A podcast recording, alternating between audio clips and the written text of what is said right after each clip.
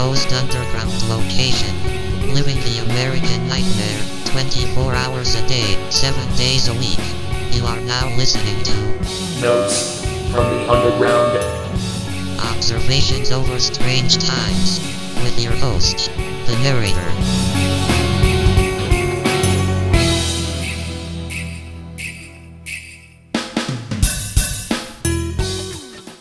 So how's it going, man? Going pretty good. Yeah. What you been up to lately? I haven't seen you since what last spring, our last band practice. Yeah, right to have been. was it when uh probably right before first hay cutting, right? Because that's usually when we go on hiatus. Yeah, sounds about right. Yeah. When the other band members decided uh, Z League Warzone was more important than band practice. Yeah. What the fuck, man? Chaston, Matt, Eric, or not Eric? You're Eric. Ryan, if you guys are listening to this shit, come on, you guys. What the fuck? Hey, Chaston's making big money out in the war Zone. Oh yeah. That's what he says. Yeah. It that's Xbox, right? I don't know shit about video games. So. Yeah, it's uh, Z League uh, trademark, whatever it might be for recording purposes. But you play little cash game tournaments, and uh, based on the amount of kills that you get, you get paid out. like in like US dollars or like Bitcoin. No, actual U.S. dollar. But Really? the thing is, in Michigan, they haven't um, they haven't legalized the payouts yet. So he plays, and he has this giant bank of money that he just can't touch. Are they gonna legalize the payouts? I would hope so. I mean, it's it's one of the biggest esports there is, really. I mean, if you watch any streamer nowadays, if they're not playing Warzone, nobody listens to them. Really? Oh yeah, it's it's just the game to play at the moment. But he'll he'll probably dodge it for Battlefield. Just came out, so so we might not see another band practice for uh, probably another six months. That's disappointing. Right, That's- that's- right. You know, when it comes to that,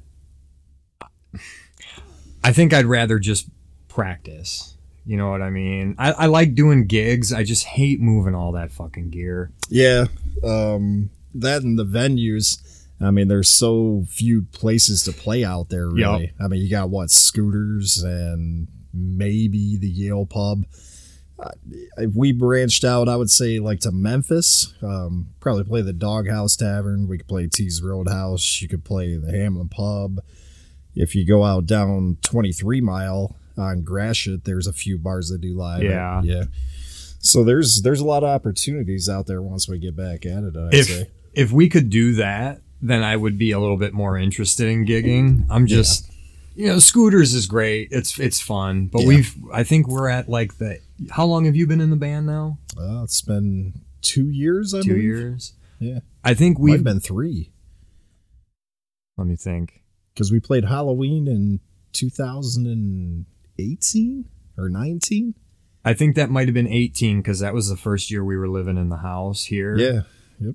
So, yeah, because that was the night that I hit that deer on the way home. Yep. Yep.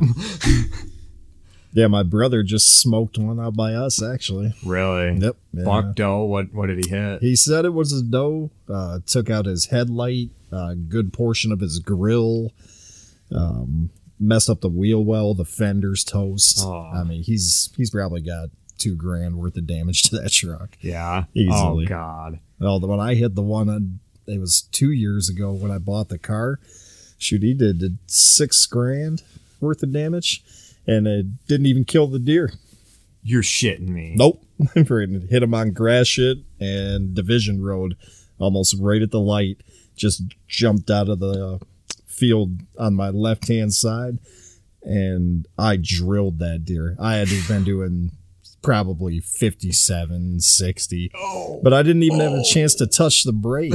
I mean, I, my insurance didn't even make me pay a deductible because Really? they they saw the damage clearly on the side of the vehicle and not in the front. So clearly, I still had control of the car. But uh, I pulled into some nothing broken down garage that's I think like a closed down auto repair place. But the doe was in the middle of the road, and people started just kind of slowing down. And one guy in a truck stopped dead in front of it, laid on his horn like three times, and the deer jumped up and ran right back from where it came. Oh, Yeah. So I didn't even get uh, you know a free couple of venison steaks out of the deal. yeah. I'm. I haven't. I think this whole season, I think I may have hunted maybe four or five times. You know what I mean? I just I haven't had the time. I'm constantly working or doing something around here. Right. You know, it's like Yeah, based on what I've seen, it's been kind of a bad season for everybody. I I don't really know what it is, but I haven't seen the big buck picture yet on Facebook. Right. I haven't, you know, talked to anybody that's had a great story about a hunt they were on. So Right. Maybe something about it this year. Just not the year to go out. My father-in-law tagged out during bow season. He got two bucks. Hmm. But I mean, it's not. I mean, they were nice bucks. Don't get me wrong, but it's not like they were monsters. You know what I mean? It's, Yeah, that's hard So, to find anywhere. yeah, in. Michigan, yeah, absolutely, that's hard to find. So Yeah, unless you're going way up north, you're not going to find the monster bucks. right. So we picked a uh, pretty good day to to have this podcast here. The uh, the Rittenhouse trial. How about that? Uh, I was uh, definitely a fan of the trial. Uh, I watched coverage pretty much from day one. I mean, the prosecutor and his antics, and Yeah, dude, Uh, what the hell? I mean, I was hearing something. I think it was today or yesterday. I heard something like they they took a drone video and like manipulated it somehow so that it was like false evidence or something like that. well, the from what I had seen, the actual story behind the drone video is that it caught an angle of a similar video that was introduced by the prosecution as evidence. Like a cell phone video. Yeah, something Okay. to that effect. Um, but at the same time, it's the prosecutor's duty to present all exculpatory evidence to the defense so they can make their case. Right. Well, this was premium high def video and a very good angle of apparently the Gabe, I can't remember his last name, the uh, survivor uh, that Oh, got shot in the bicep. yeah, yeah. So Well, apparently, no, was that Gaige? Gaige, thank Gaige you. Go- Gro- uh, Go gross Try? Bruce, Yeah, something like whatever. yeah, but the uh, the prosecution had this video and did not give it to the defense. And in this case, the defense was actually asking for a mistrial because they did not turn that video over. Right. And it's perfectly good grounds to ask for a mistrial. I mean, if if the prosecutor was withholding this high definition video, there's obviously some kind of a reason why he did that. Right. Because it probably showed a great view of this guy approaching Kyle Rittenhouse and then physically trying to grab the rifle. right. And I think that was him. No, I want to say Gaige was the one with the nine mil with the Glock 19. I think that's right. Yep. Yeah, so this drone video probably caught him walking from a distance up to Rittenhouse and then drawing the pistol, which he on the stand admitted to. Yeah, I heard that. Becoming a defense, you know, witness.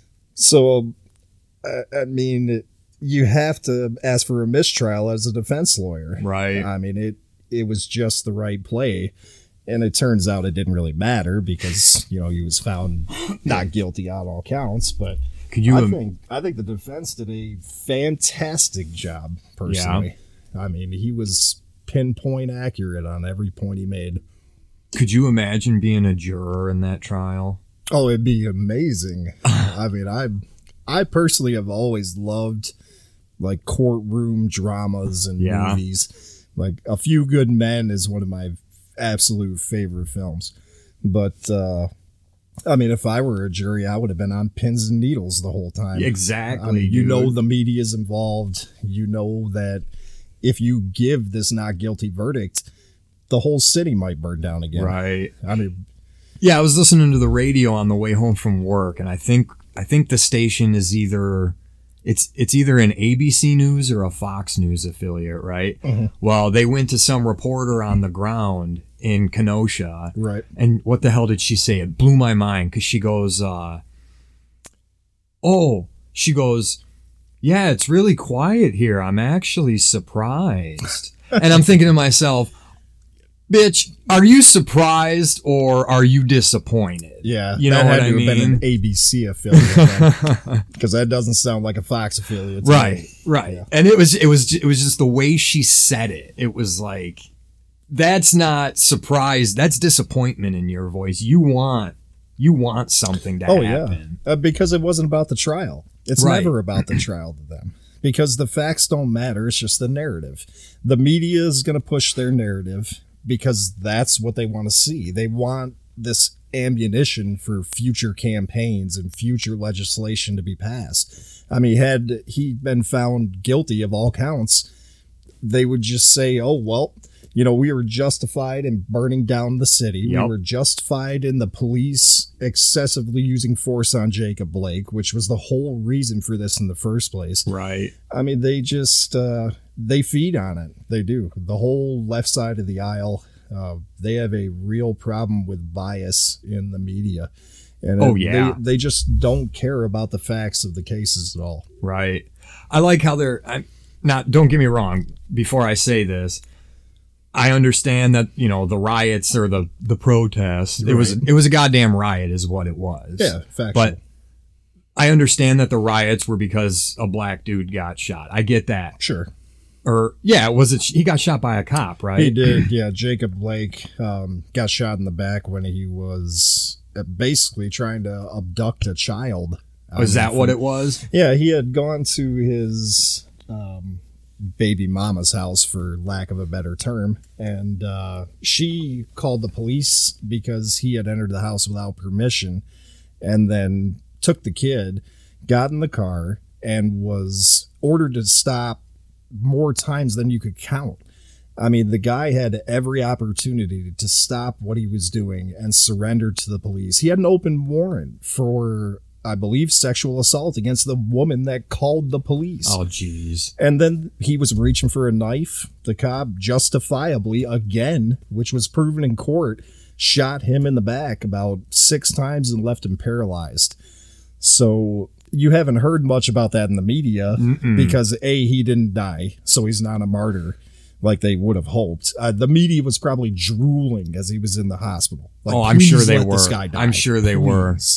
But yeah, it didn't happen. And then shortly thereafter, uh, the riots in Kenosha started. Okay. So I- I understand that, you know, a black guy got shot and no matter what the guy did, I don't really think people should just be getting shot in the street, Sure. regardless of that. Yeah. I like how. What the hell was that? Oh, Sorry. phone. No, it's all right. Don't worry about it. um, it just scared me. Uh, but the the media, you're hearing clips of like now. Granted, it's the View, obviously, but like the the, the clucking hens on the View are all trying to turn this into a race issue. Hollywood's trying to turn. It's like, dude, three white dudes got shot by a fucking white dude. You Yeah. know what I mean? Like, And three guys on top of that with charges. Yeah, I mean, you had the one pedophile, the one that had some kind of a strangulation charge, if I'm not mistaken. And the other one was a known felon as well. I can't remember the charge, but he, I mean, it was funny to me. They bring this case and they say, oh, well, you know, even if he's not convicted of murder, we can still get him on a weapons charge. Right. Which turned out to be total bullshit anyway. So where is the prosecutor for Gabe Grosskreutz or whatever who pulled a nine millimeter while he was a felon? He's in possession of a Glock 19 and he's a felon. That is a crime. Mm-hmm. That's a period. crime. Mhm. But you don't hear a word from them about that. didn't he also wasn't wasn't part of it that like Rittenhouse is being chased by the guy that he killed, the first guy that he killed, right? Right. Rosenbaum, if I'm not mistaken. Then the Gaige guy didn't he pull his nine his nine millimeter out and he like fired it into the air or something like that? I uh, don't know if they knew that was Grosskreutz that fired the shot randomly. Somebody air, fired the random shot yeah. though, and that's what caused Rittenhouse to turn around. right? Exactly. Okay. Yeah. Okay. Yeah, it just what a story, dude. Oh, it was amazing. the pundits have been just oh they've just been having a field day with it. do you listen to tim pool I do occasionally. yeah he has been going. He's like he's like you. He's been following this case like Since day one. word for word. He he can he can probably recite the whole damn thing back to you. You know what I mean? but he's been going off about it. Shapiro's been going off about it. Yeah. Bongino's been going off about it. Mm. Everybody's just like this. This might be dramatic, but this is this is definitely the biggest story of the year. This might be the biggest story of the decade. I would. You know what I that. mean? Yeah, uh, you haven't seen a trial with this kind of coverage since OJ. Yeah, Arguably. yeah. It's like I mean, maybe it didn't last as long because I think OJ went for like eight months, didn't it? Uh, yeah, it was quite a long time, uh, but he had Johnnie Cochran on his side, who, if nothing else, was there for pure comedic value. I mean, but uh, the the only other trial I can think is um, the George Floyd trial. Yeah. Okay. Um, I mean, arguably about the same, but I think this got a lot better coverage. I think so too. Yeah, I think so too. I think the self defense element.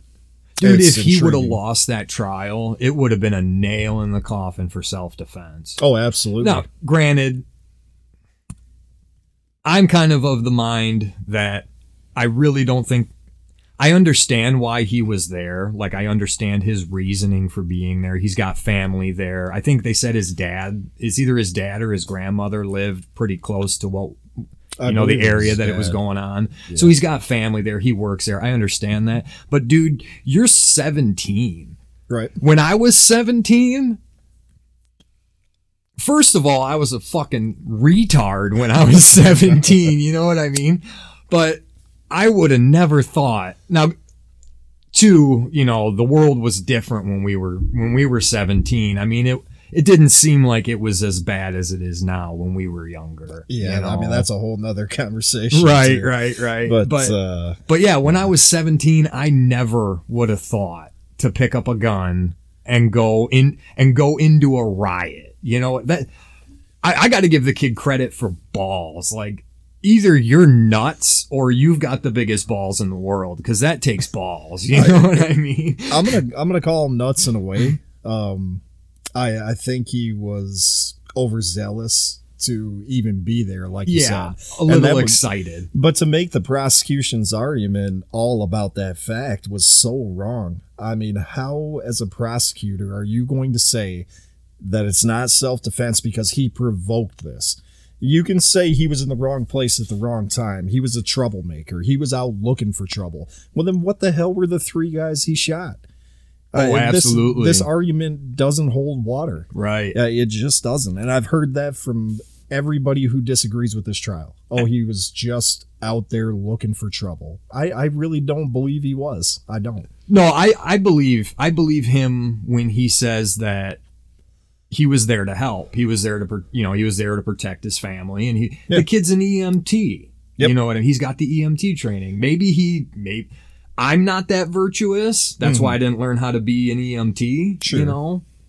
But maybe the kid's just that virtuous and he wanted to go help people. And that's great. Yeah. But I think he would have had quite a career in the military, He personally. probably would have. You can enlist as 17 with a waiver. And uh, the fact that he was well versed enough with his weapon to have that amount of discipline to only shoot targets that he wanted to shoot. Right. And he wasn't unloading magazines into guys, which had he done that, guilty, period. Yep. Uh, you can't unload 30 rounds into a guy and get away with it. Right. But he didn't. He shot the one guy in the arm once, one pull of the trigger, and he knew his target was disabled Right. and incapacitated, and that's all it took.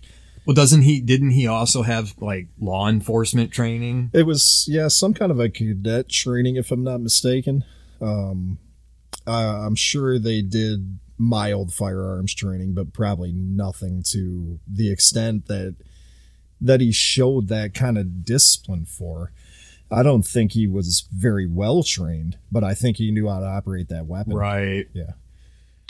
That's yeah. It's just and and you know another thing too. I I kind of think that the fact that he was there really is irrelevant to the case. It doesn't matter that he was there. What mm-hmm. matters is what happened when he was there. You know what I mean? Oh, yeah. Granted, not obviously they're going to try and play the angle or you shouldn't have been there, but again, that's that's that's irrelevant.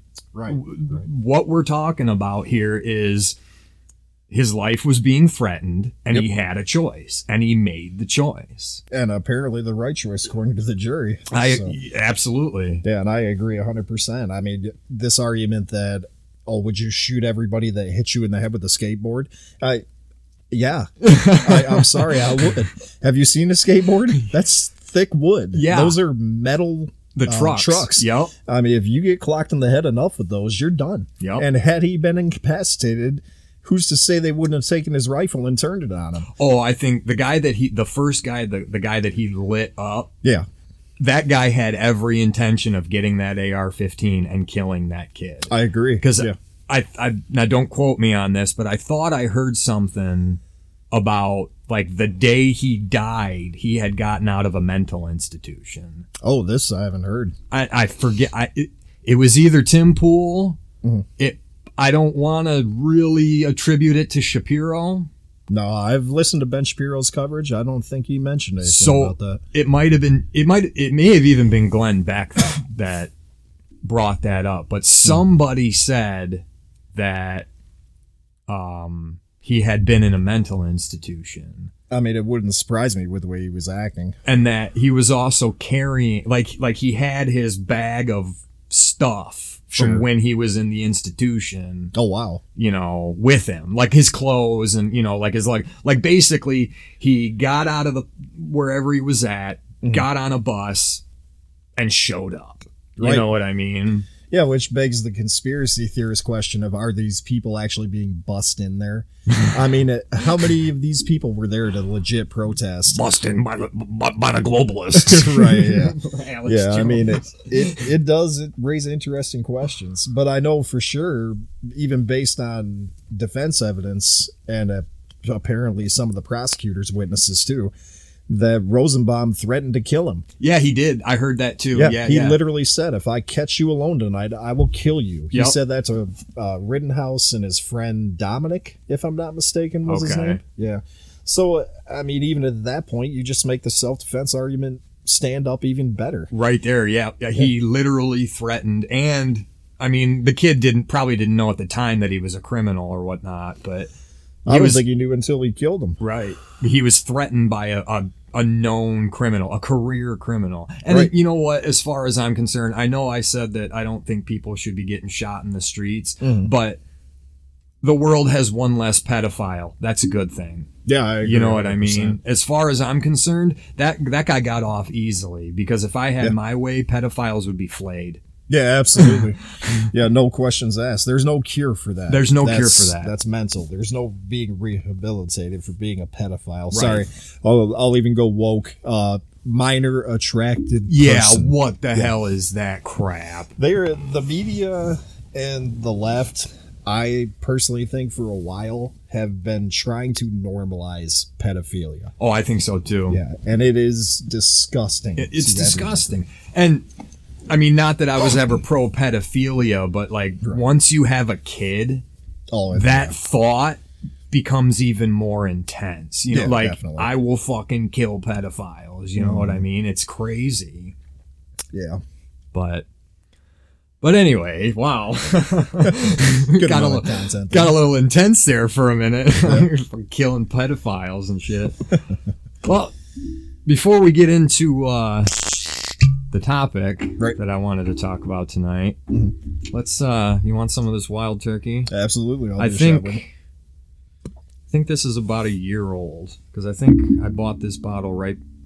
Was it right after I started my new job? Is when I bought this bottle, so it's a little old, and it's it's wild turkey. It's not like we're drinking, you know, aged, awesome Bourbon. bourbon. over here. This Yeah. is this is wild turkey. Yeah, this is uh, redneck classy. Yep, I mean, it's it's better than uh, Ezra Brooks. I guess. I've never had that. Oh, don't no.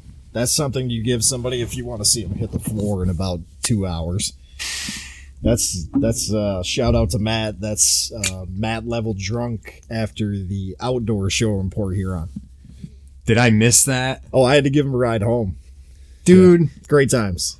I I think always he, he told me he loved me at least six times.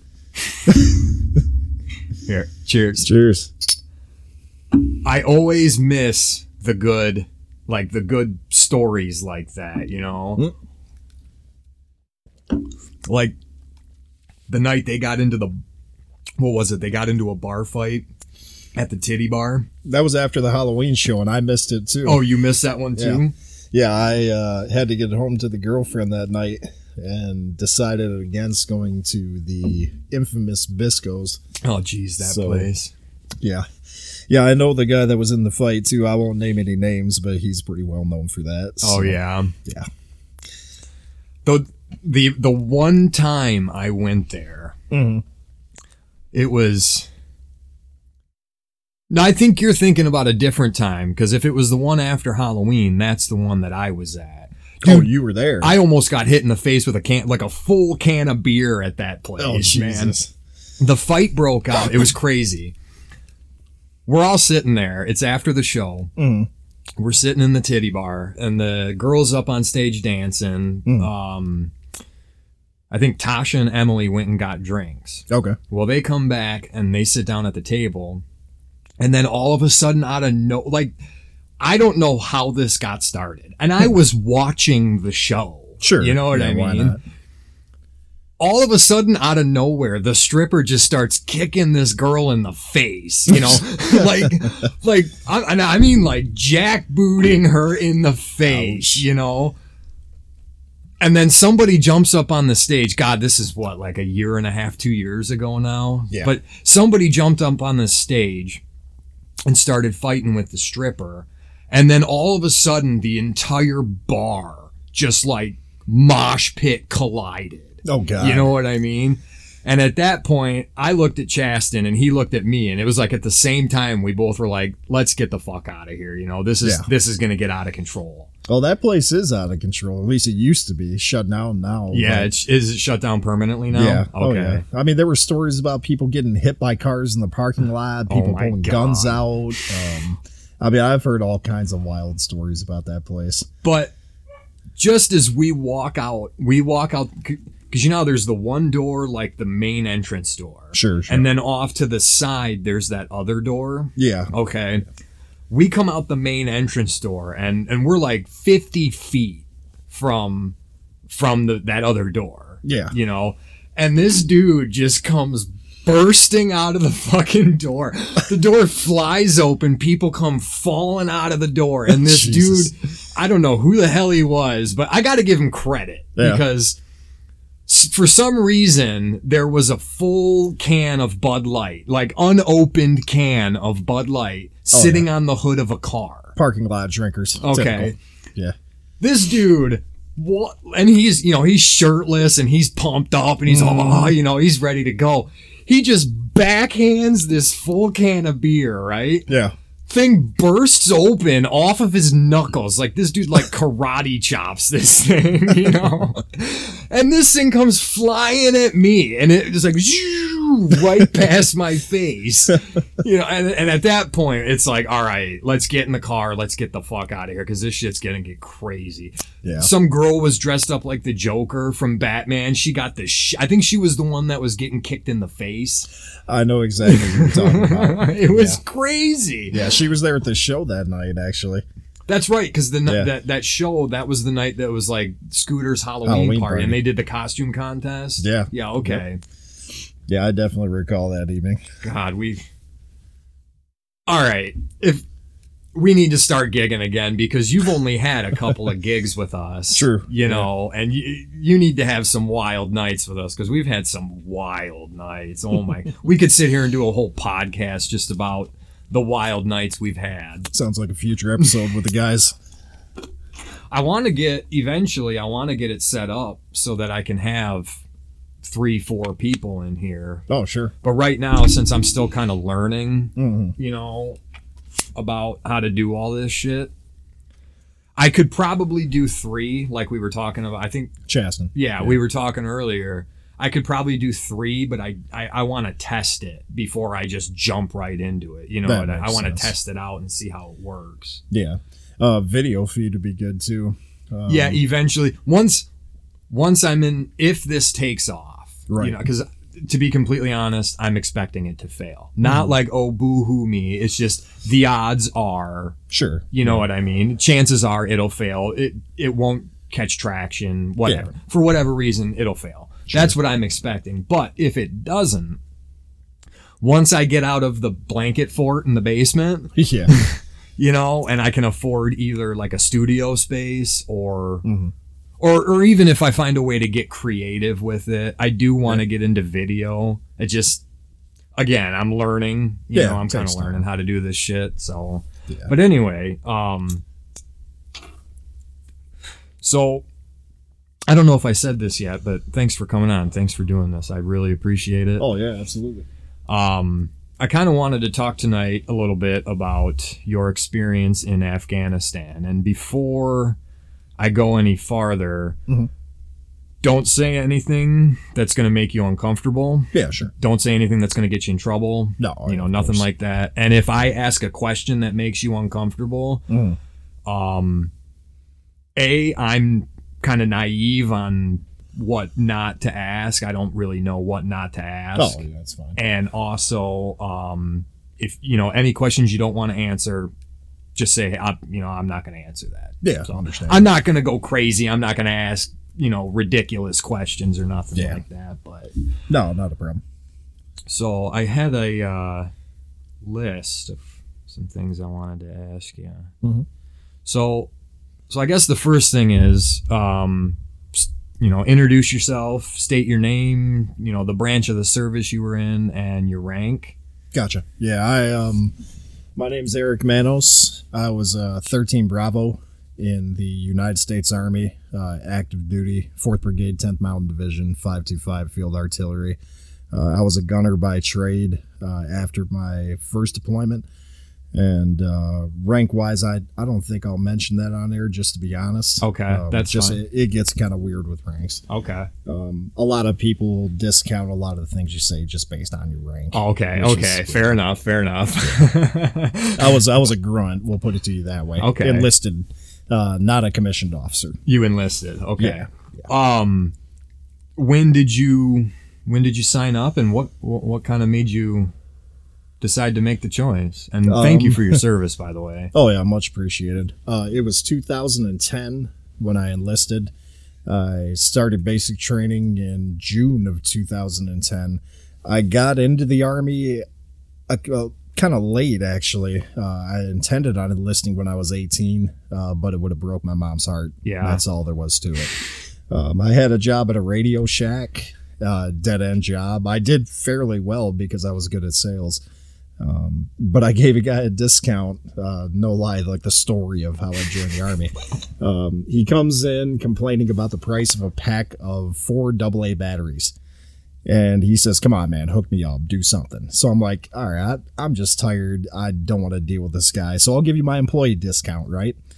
So it, it eventually he comes back and returns the batteries, which then flags as a return. Corporate sees it, sees that I gave him an employee discount, and they end up firing me over it. Really? Absolutely. It was a total of 84 cents. They so, fired yeah, you over eighty four cents. yeah, so shout out to Radio Shack for no longer being in business. Yeah, congratulations on Yeah, that you- one, you- guys. that 84 cents would have saved the company, you know.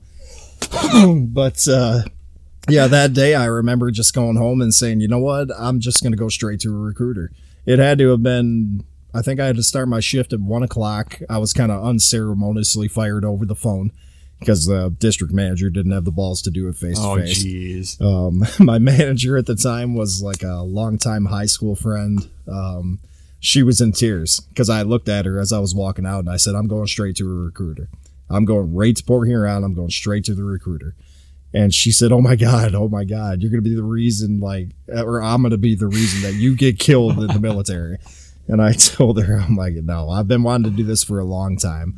And it was just kind of the straw that broke the camel's back. So you had been thinking about it then. It Oh, wasn't like it was just some random thing you decided. No, no. I thought about it out of high school. I had a couple of recruiters try to get me in. Um, I, I didn't have the greatest grade point average. I think I was like a B student, uh, but I was athletic, um, definitely in good shape. So the recruiters that came to the high school, they were tossing every pamphlet at me they could: Marines, Army, Navy, Air Force.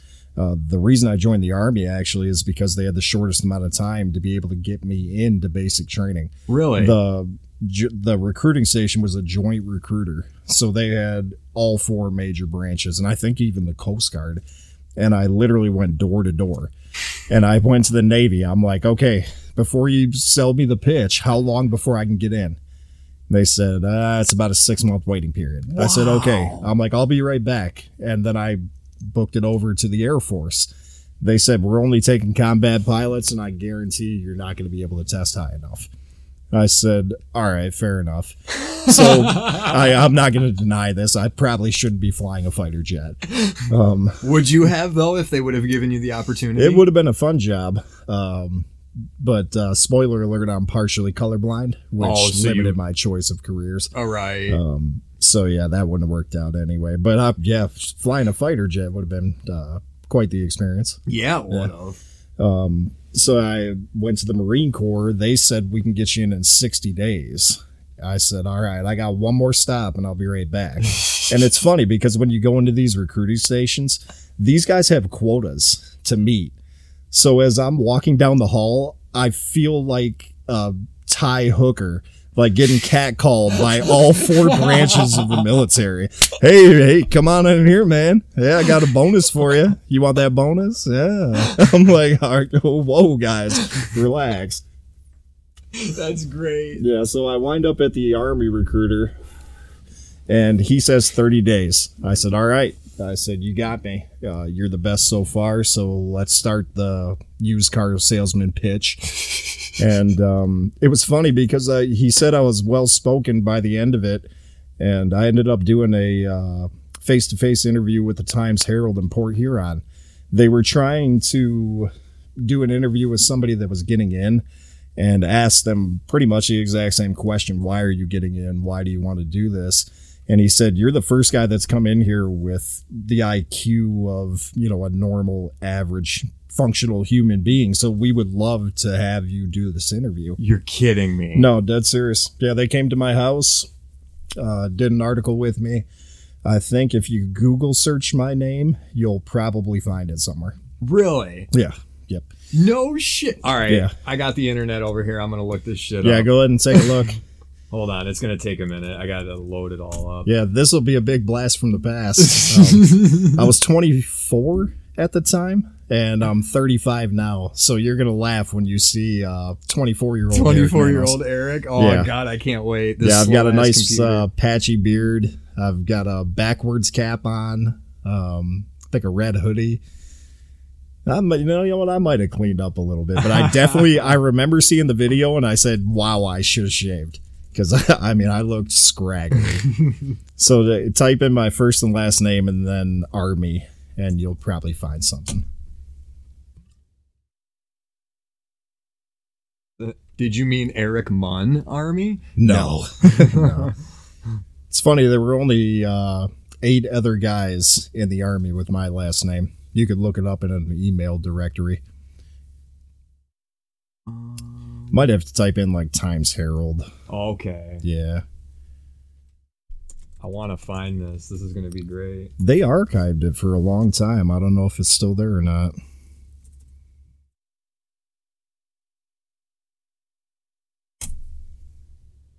Yeah, Times Herald News. That's what I want. Uh, newspapers from Port Huron. 2005. No, it would have been later than that. Should have been 2010. Okay. There's an Angela Manos, 32 year Army veteran. Any Really? relation? No, never heard of it. I can't find it. Yeah, if that's anybody's listening and you try and fi- if you find it after listening to this, uh, either send it to me in an email or post it to the Facebook page. I got to see this shit. Yeah, yeah, it's pretty good interview. I think they started off with me just playing Call of Duty in front of them, and uh, a friend of mine called me and he's like, "Hey man, did you see the article that they wrote about you?" I'm like, "No, I didn't. I didn't bother to read it. I wasn't really interested." But he's like, "They made you look like kind of a dumbass." I'm like, "Really? How?" He's like, "Well, they started the article off by saying, uh, you know, Eric is playing Call of Duty, and even though the game's realistic graphics seem to put you into warfare, he has no idea what he's in store for. And I'm like, all right, whatever. I'm like, it's some know nothing reporter from Port Huron trying Right. to make a good headline. I'm not mad at her. Right. Um, so yeah, I mean, it it was still a good time. So, so you sign up. Yep. And it's a now. Here's a quick question for you: Is there Mm-hmm. any particular reason why? I think what would you say the the the Navy was six months, the Marine Corps was sixty days. Yeah, it depends on the amount of people in the force at the time. Oh, They have limitations um, in terms of certain military occupational specialties or an MOS. So the, at the time, the Navy was full up because this is 2010. okay. Like you're getting pretty close to peacetime. The major push in Iraq was over. The major part of the conflict in Afghanistan was pretty well over, uh, except for the hunt for Bin Laden. Um, but they had everybody they needed. Um, the army, even uh, for most MOSs, was pretty full up. I think they were taking a lot of EOD guys uh, to disarm roadside bombs. what is what is EOD? uh, explosive ordnance disposal? Okay. Okay. Yeah, they're the guys you've seen on uh what was it the Hurt Locker? Okay. Yeah, they put on the big spacesuit and disarm bombs. Okay. Okay. yeah, okay. they were offering a fifty thousand dollar bonus for that job at the time. Well, yeah. I mean, the Yeah. chance of getting blown up is like at least fifty percent. Oh yeah, but uh there's a funny quote that EOD guys like they get asked this question a lot. Like, aren't you worried? And they're like, well, you know, my job's kind of easy. Either I do my job right or I don't have any problems anymore. really. Yeah. I mean, you either defuse the bomb or you're done. Well, that's yeah. So- That's one way to look at it, I guess. Yeah, you you definitely develop a dark sense of humor in the military. So, how long? Okay, so you sign up. Yep. And now, how long does it take to go from enlistment to? Oh, you said what was it? Six, uh, thirty days to boot camp. yeah, they said 30 days out. I ended up getting delayed, I think, by about 15 days. Um, you enter into a contract um, after you take the ASVAB. So you've you got to take the aptitude test first. Once you've passed the ASVAB, you sign the contract. But Okay. in the time in between, you're doing what they call the Future Soldier Program, and they basically run you through like a little mini boot camp. They're going to tell you rank structure. They're going to tell you basic customs and courtesies. They're going to tell you about the PT uh, the PT test. Sorry, physical requirements. Okay. Um, yeah, if I throw an acronym at you and you don't know it, call me out and I'll tell you what it is. Okay. Um, but uh, it took 45 days. I got delayed on my ASVAB. Um, I got bused to the station out in Warren to take the ASVAB, and something was going wrong with the computers that day. What's ASVAB? Uh, oh, shoot. Call me one, out. uh, yeah, that one. Yeah, it's an acronym basically for what the military equates as to an IQ test. okay. Uh, it gives you a score and actually breaks down scores based on general technical knowledge, mechanical knowledge, electrical knowledge, um, mathematical knowledge, and reading comprehension, if I'm correct on all five subcategories. Your GT score is what matters. That's like the culmination of everything. And it's one out of 150. I think I got 132 GT score, which is, I think, Wow. the top 10 percentile. yeah. That. Wow. Yeah, which wasn't bad for not studying at all and being out of high school for, you know, six years, not having cracked a book. I I did nothing in the Future Soldier program except learn the rank structure. I learned the Soldier's Creed, and I learned basic customs and courtesies. That was it. Okay. So I took the ASVAB, got back, and my recruiter's eyes lit up. He's like, "Oh, I got a guy here. I'm gonna get him in. I'll get him a nice cushy job." So I chose a military intelligence job. I think it was 32 Romeo uh, was the designation for the MOS. It was a visual operator equipment uh, maintainer, or visual equipment operator and maintainer. I'm sorry. Uh, basically, from what I understand, it would have equated to being a drone pilot. So Wow. yeah, it would have been a great job, except uh, I ended up going to medical processing, and they find out I'm partially colorblind. Oh. So my list of 27 jobs went down to four. I had infantry, truck driver, military police, and field artillery. So my recruiter just so happened to be a 13 Bravo uh, field artillery cannon crew member, which was what I ended up going with, and he sold me on it. Um, I mean, it was obviously the best choice out of them. If I would have went in infantry, my mom would have killed me. Uh, truck drivers, we joked around and called them bomb finders. oh. Military police, they basically trolled around on posts, uh, driving around like the grocery store parking lot, pulling guys over for doing more than five miles and over on a military base. Right. So, yeah, that's not what I wanted to do. So, okay, so you say it's 45 days now. Okay, so it's Yep. you sign up, 45 days later you you leave for boot camp. Yeah. Can you say where you did boot camp? or yeah, no? absolutely. Oh, Fort Leonard Wood, Missouri. Okay, what was All right. Everybody when they think of boot camp, Mm-hmm. they think of Full Metal Jacket. you know what I mean? yeah. It- obviously, I'm sure in today's day and age it's probably nowhere near what Full and Full Metal Jacket was the Marines, but Right. Yeah, the Marine Corps does have it a lot harder, in my opinion, in boot camp. okay. So Um, so what was boot camp like? Uh, you get there day zero, and I remember walking into a big auditorium. The first thing they do is ask you if you have any contraband. You got your last chance, and they have what they call an amnesty box. So if you've got a pack of smokes, if you decided to bring a flask with you, if you have uh, any kind of communication device, they're gonna ask you for that right then and there. I was about to throw away my last pack of Marlboros, and uh, one of the in they call them uh, reception drill sergeants. He comes up to me and he says, "Hey, you gonna throw those in that box?" And I responded, "Yes, drill sergeant," assuming that's what I was supposed to do.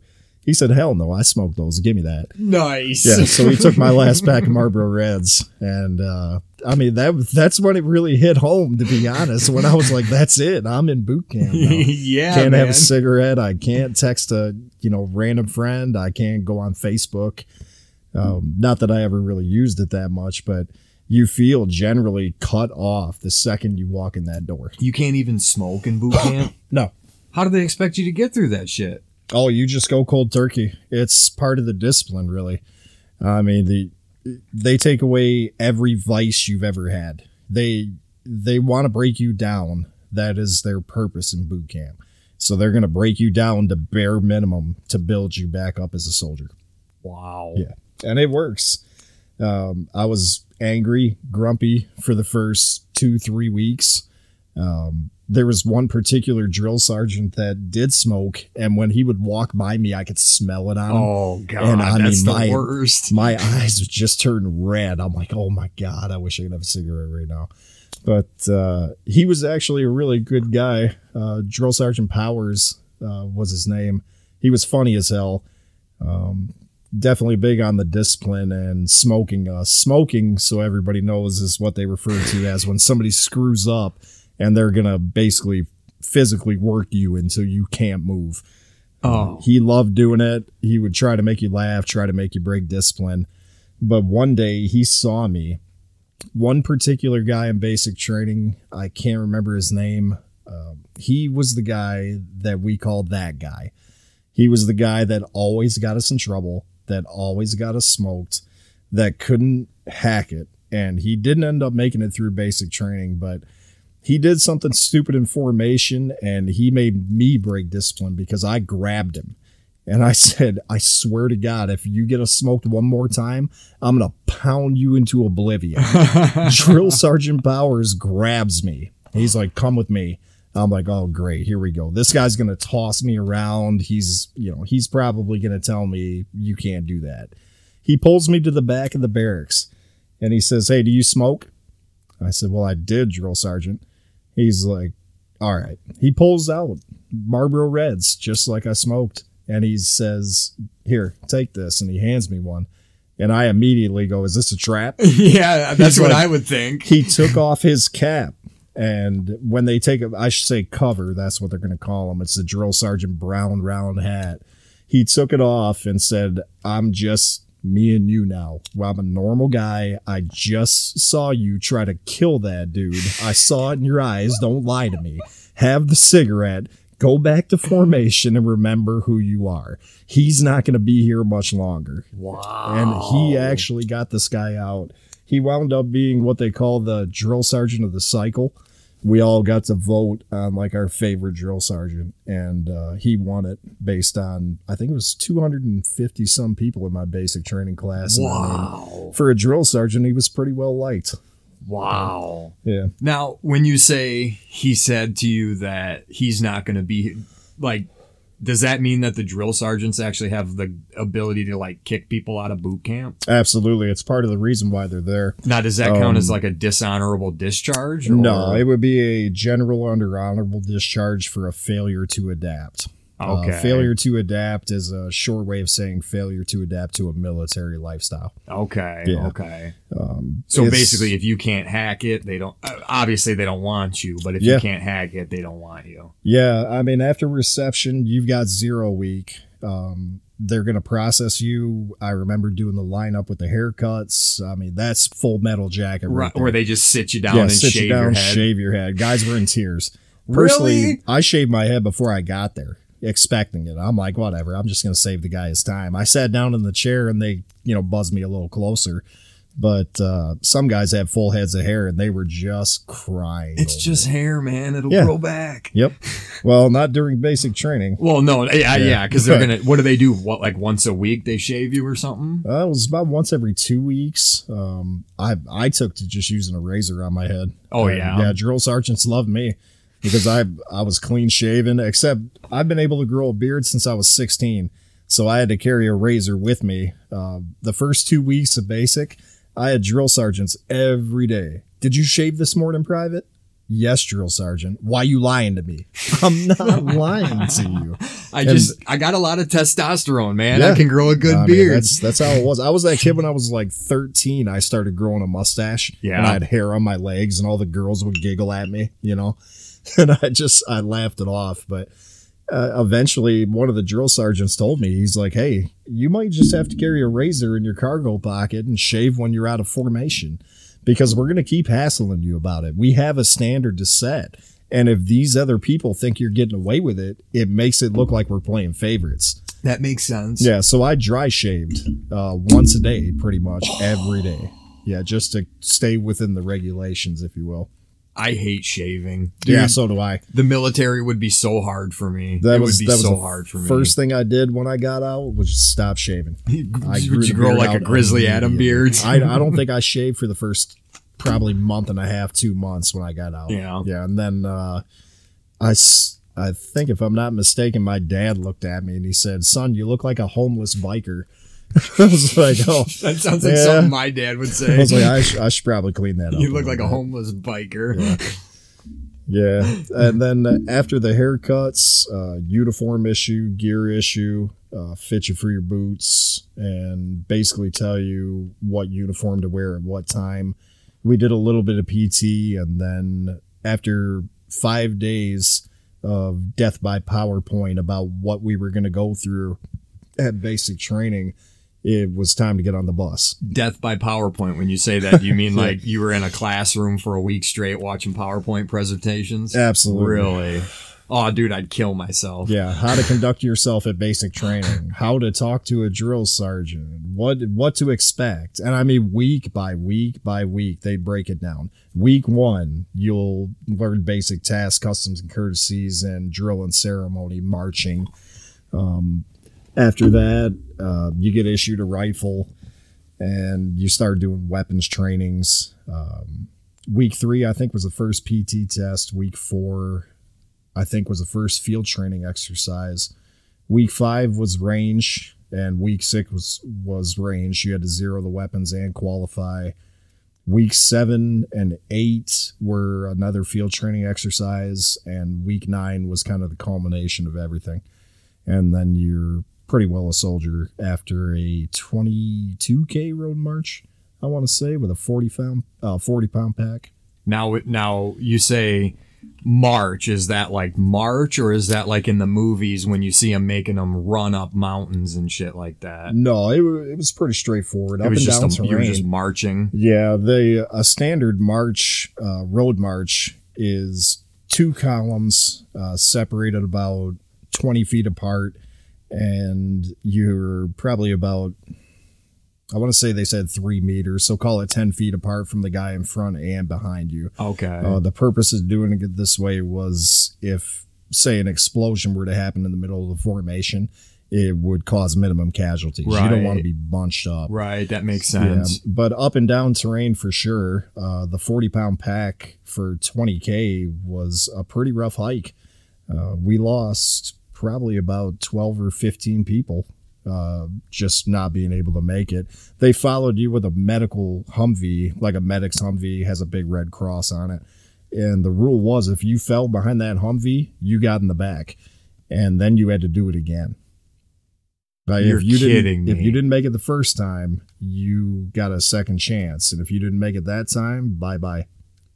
So so if you didn't make it, you were done. You Yep. were out of the military. They didn't want you. Yeah, yeah, and they would they would basically get you out on a failure to adapt, like anything else. Wow. So, oh my God, could you imagine that? Say, okay, say you walk. It's a 22 mile.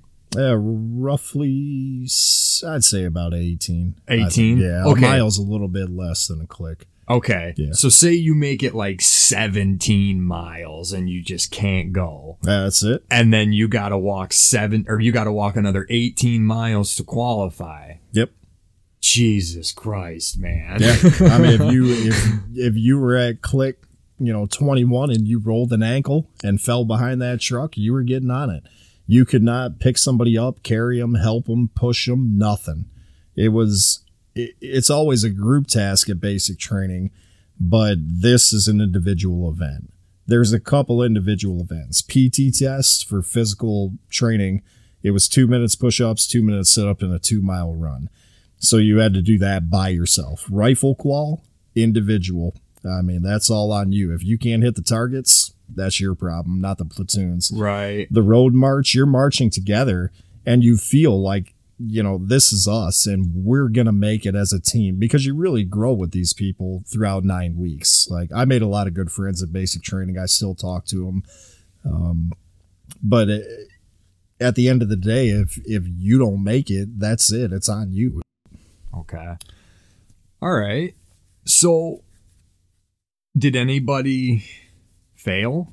Oh, absolutely. Yeah. Yeah, out of a class of 250, I think we graduated probably 200. Wow. Yeah, I mean, for any various reason, um, disciplinary issues, failures to adapt, uh, can't pass a rifle qualification, can't pass a PT test, uh, can't pass weight and tape uh, was a big one. What's weight and tape? So you, based on your height, you can weigh a certain amount. Oh, so the tape means height. Because I figured. Well, not exactly. So, uh, weight and tape is kind of a general term for meeting height and weight standards. If you bust weight, like say I, I'm five foot eight, okay. I I think my max weight was 167. So, if I go over 167, they break out the tape. And they're going to do a neck to waist ratio in inches and generate a body fat percentage. And you have to be below that, or you're not meeting the standard and you could potentially get booted out. Wow. Yeah. And this happens more often actually in the active army than it does at basic training. Really? Yeah, at basic training, your diet's so controlled it's almost impossible to not make weight and tape.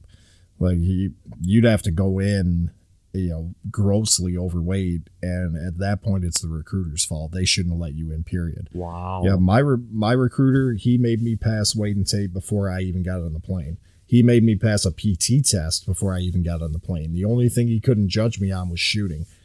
And he said, I, I've done everything I can. Shooting rifle's on you. Right. So that's just an example of a poor recruiter. And recruiters, you know, they got to meet those quotas. So they'll push a guy through that's 15, 20 pounds overweight, hoping he loses in nine weeks and can still pass. Right. Uh, you can't blame them. They're under a lot of pressure.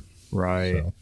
Dude, I couldn't imagine. I couldn't imagine going home and telling my dad that, you know, or my mom, but Yeah. I couldn't imagine going home and telling my parents that like I failed to conform in the military. Yeah, I like I'd be so couldn't it. embarrassed. Like, Yeah. mom, dad, you raised a total just I suck. Yeah. you know I, I mean, that's your motivation at basic too. Uh, if you're a big body guy, like you said before, the full metal jacket uh, mentality comes into play. Drill sergeants will call you heavy. They will tell you you are a disgusting fat body and you need to lose weight. They'll PT you to death. Uh, they will try to get you through basic training because that's their job. It's not their fault the recruiter failed. Yup. They'll do whatever they can do to turn you into a soldier. And it, it makes sense too that they have to do that because you have to be prepared for war. Right. Like I don't understand this whole because I've heard a lot of stuff about you know they're making boot camp less intense and Yeah. stuff like that, and I I can't understand that because that's the whole point. What you're about to see is horrible, Yep. and you need to be able to handle it. Yeah. You know what I mean? That was my basic training. I had heard rumors about four years later about the mythical stress card. Um, supposedly, they had this card and it was laminated. They kept it on their inside pocket of their blouse of their uniform. And uh, at any given time, if you felt like you were just too stressed out, you could hand this card to a drill sergeant and you would be relieved from duties for whatever amount of time an hour, two hours until you felt you were ready to come back. You got to be kidding! No, what the hell are these people going to do when they're in the middle of a firefight? Yeah, that's you can't just go up to your enemy and say, "Hey, man, I'm really stressed out. Here, here's my card." Well, and cell phones too. Um, a lot of guys now, you'll see pictures on their Facebooks of basic training. Personally, I didn't see my cell phone at all. I saw it twice during basic training. And that was probably to call home and say hi. Yeah, that was I it. I got to call home and say, "Hey, I made it here. I'm I'm still alive," and then I had to hang up the phone. Drill sergeant breathing down my neck the whole time. The second time, unfortunately, we had a guy actually get through MEPS. Uh, didn't realize he had some kind of a heart condition. Uh, we had a particularly hard day, and during a fire watch, uh, some guy was going around checking on all the guys in the beds, making sure they were still there and okay. He comes out screaming, This guy's dead. He's dead. We're like, What the hell is going on? So the drill sergeant comes running, and sure enough, some guy got in. I think he was about 27, 28, kind of old for an enlisted guy at basic. Um, his heart stopped, like oh right in the middle of the night. Yeah, his family was pretty broken up about it. Um, it was kind of an odd situation. You don't really see a lot. We, uh, I actually attended my first military funeral at basic training. Wow. Yeah, so it uh, it was a shock, but they gave us our phones after that day because I'm pretty sure it got leaked to the press one way or another. Oh, really? And they said call your families, let them know you're alive. Right. So- That's not their fault, though. I mean, No, nobody knew wasn't. the guy had a heart condition. No, MEPS should have caught it. I mean, they did uh, a pretty good physical exam of us um, before we got in. Um, I joked around with him. I ended up getting to the front of the line for the one-on-one doctor interview, and everybody at uh, MEPS they're like, "Hey, he's gonna, you know, stick a finger, you know, up the up the rear to make sure nothing's wrong." I'm like, yeah, okay, whatever. So I, I ended up being the first guy to go in and I did the exam. He did not do this, thank God. um, but as I walk out the door, I start holding on to my ass and I'm kind of limping and grimacing and I'm like, so oh you're my fucking God. with everybody else. Yeah, some guy I got back in line. He's like, "What the hell happened?" I'm like, "Dude, that that doctor has huge fingers. I mean, like you wouldn't believe." Oh, Jesus. and he's sweating bullets. I mean, he's just losing it. So they they send the next guy in, and he comes out, and he's flipping me the bird, like, "Yeah, thanks a lot, asshole." you had him like all I probably just failed my blood pressure test because of you. Oh, that's great. Uh, Good time. So, now how long were you in boot camp? How long does boot camp go for? Ten weeks technically with zero week. It's nine weeks of training. Okay, and then you have like a graduation ceremony afterwards, like in the movies. Yep. Okay. Yeah. Family day the day before. Um, we all marched in our dress uniforms. Um, got to go out for, I think we got like a four hour, five hour pass. You could go out with your family that was there with you. And then you had to report back. And that was pretty much the big graduation ceremony. We were up on stage. We went up individually, said our first and last names and our ranks. Um, they the only thing you really get, you don't really get a diploma, so to speak. Right. Um, it's here's your army diploma. Yeah, exactly. they they give you a ribbon, uh, the Army service ribbon. It's looks like a rainbow. Every single soldier in the U.S. Army has one. Okay. Uh, we had three ribbons, I think, at basic training. We got a uh, National Defense Service Medal for enlisting during a time of conflict, an Army Service ribbon, and a there is I'm sorry, there's a basic training graduation ribbon if I'm not mistaken, because I know we had three for sure. Because we every award you get in the military is is kind of ranked. And that's how you'll see a soldier's rack of awards put together Okay. based on what the highest award is. It'll be further to the top and to the left, if I'm not mistaken. okay. So, but So- yeah, so you get through so okay you're working at radio shack you get Mhm. fired you decide i'm signing up for the military sign up for the military now you're you, you get through boot camp what's your mindset at this point like uh, I mean, at this point, we're getting on a bus and we're going to AIT. It's advanced individual, advanced individual training, um, basically learning your actual military job. Uh, field artillery was short, five weeks. I mean, I could teach a monkey how to shoot a howitzer cannon. It's really not that complicated. was it fun though Oh, absolutely. Yeah. yeah. At basic training, you get to shoot like the M16, the M249 SAW, uh, squad automatic weapon, little light machine gun, belt fed 556. And then you get to shoot the 240 Bravo, which is belt fed 762. Uh, those are considered crew serve weapons, but that's all. You, well, no, I'm sorry. Um, you do shoot the M203 at basic training, the underbarrel grenade launcher and we fired some kind of a blank uh, like tracer round out of the AT4 rocket launchers, anti-tank weapons. Uh, a couple of guys got to fire a live one. I was included uh, because I had one of the best rifle qualification scores, so I got to shoot a live AT4. what was that like Oh, it's badass. yeah yeah, I mean, they had like a you know a bunch of busted up cars and stuff out in the range, and they the sight on this thing is real basic. It's just a open circle with a pin in the middle, so you're iron sighted more or less. There's no digital targeting with an AT4. You just let it go. Uh, it's got a damn good kill radius, like 60 meters, I want to say.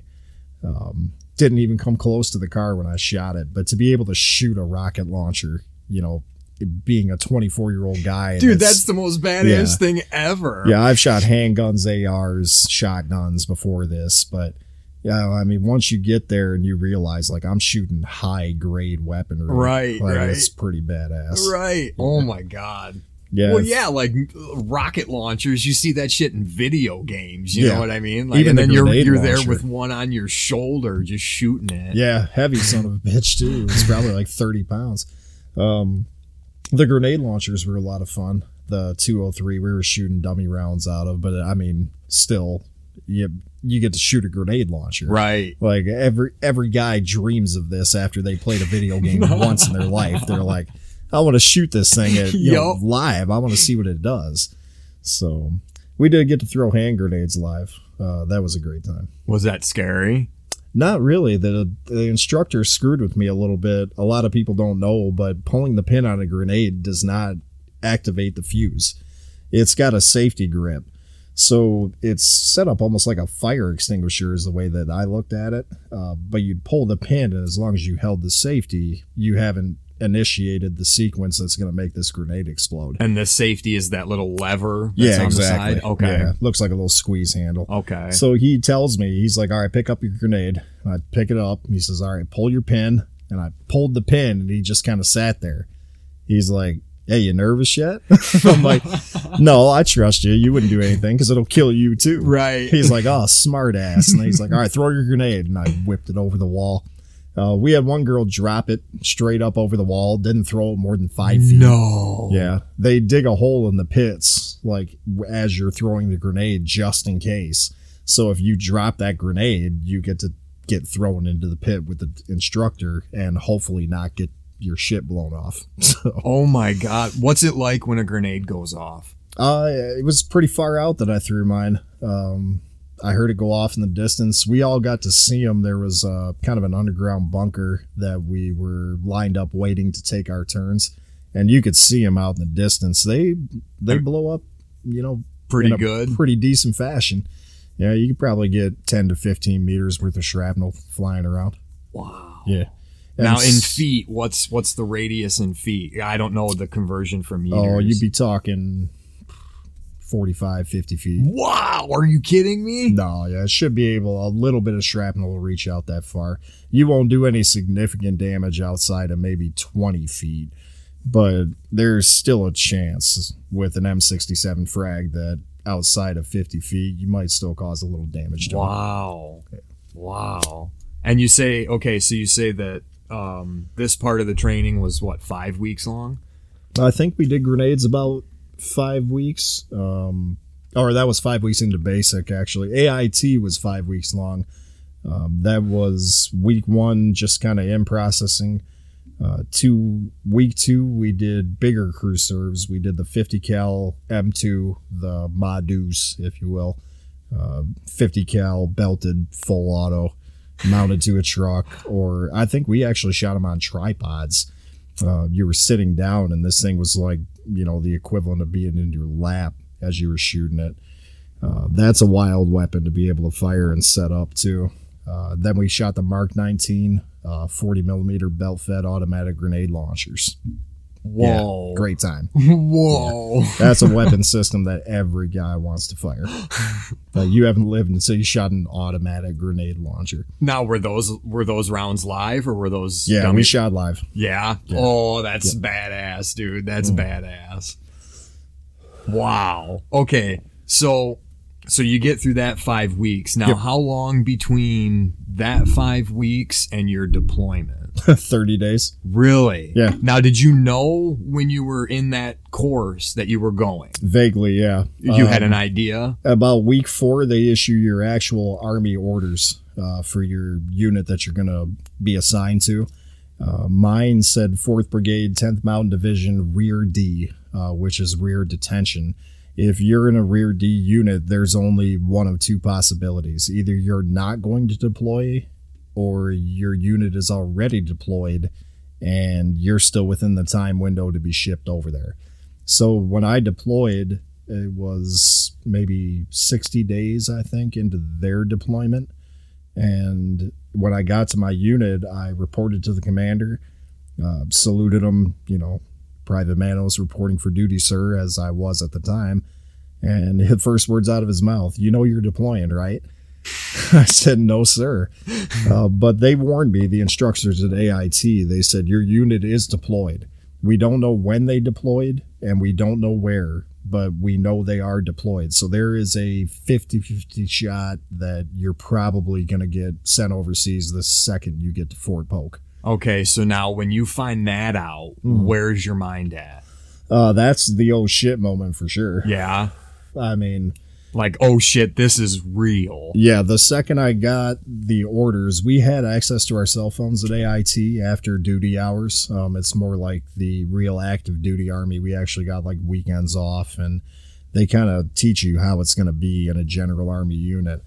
Uh, so I called my dad and I said, Dad, my unit's already deployed. He said, What do you mean? And I said, Well, I got my orders and I'm rear detention. So the unit is already gone. There's a small contingent of guys left at Fort Polk in the 4th Brigade, 10th Mountain that are still there in my unit, but it's for a reason. They're probably there because they had an injury during training. They're non deployable for some reason. Or they just got selected for Rear D because you do need a small contingent of people to maintain things back on base while the unit's deployed. Okay. He says, So what does that mean? I said, Well, it means I'm probably going to deploy. He said, Wow. He's like, Did you did you know it was going to be so soon? I said, Of course not. I had no idea what I was signing up for. Uh, the first time I got a paycheck at basic training, I sent him a letter saying I, I was like, This isn't worth it. and I, I didn't realize like how poorly paid the military was. That was a shocker.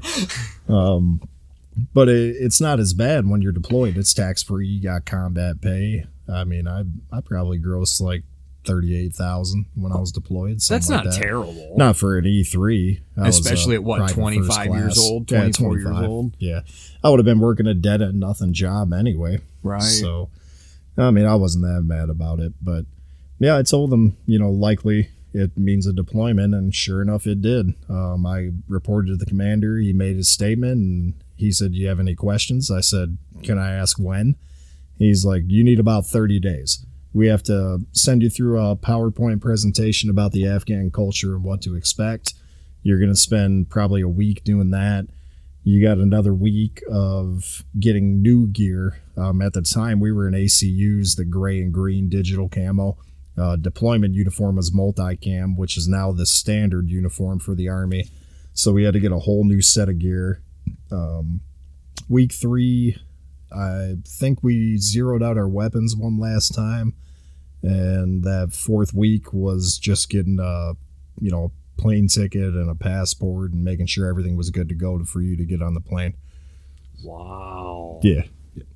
Holy shit, man. Yeah. Wow. Okay, so you are you find out you're getting deployed Mhm. and you say it's 30 days from the time you left the the AIT school. Yeah. Okay. It's 30 days from from AIT school to when you deploy. Correct. Now, in that 30 days, did you get to go home or were you on a base or Um, I got to go home twice. Uh, once right after AIT for a week, and I think I managed to pull off Christmas.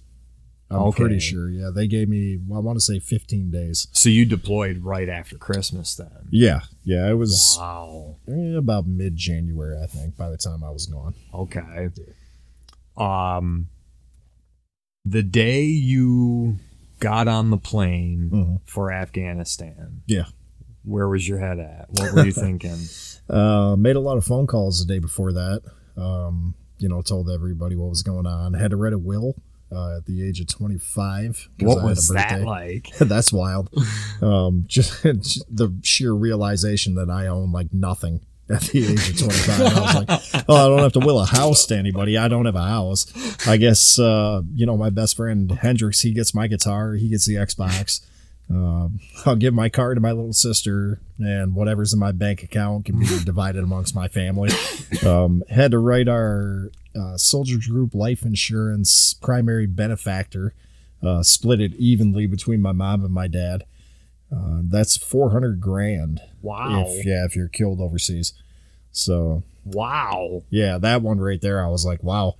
Yeah, I, I came home and I told my parents that I signed this form, and I'm like, I'm surprised you haven't bumped me off yet, just for the payoff. 250k between the two of you, or That's- 200 200k. sorry. That's a fat chunk of change, man. yeah, yeah, yeah. They they got some benefits. So so you're on the plane. How long of a how long of a, a mm. flight from here or where were you when you left for Afghanistan? Uh, I was at Fort Polk, Louisiana. Uh, got on a plane in Alexandria, which was the smallest plane I've ever been on. Still had propellers on the front of it. It was a prop plane. Yeah, you flew oh, yeah, all the way to Afghanistan in a plop, prop plane. no, no, no, no.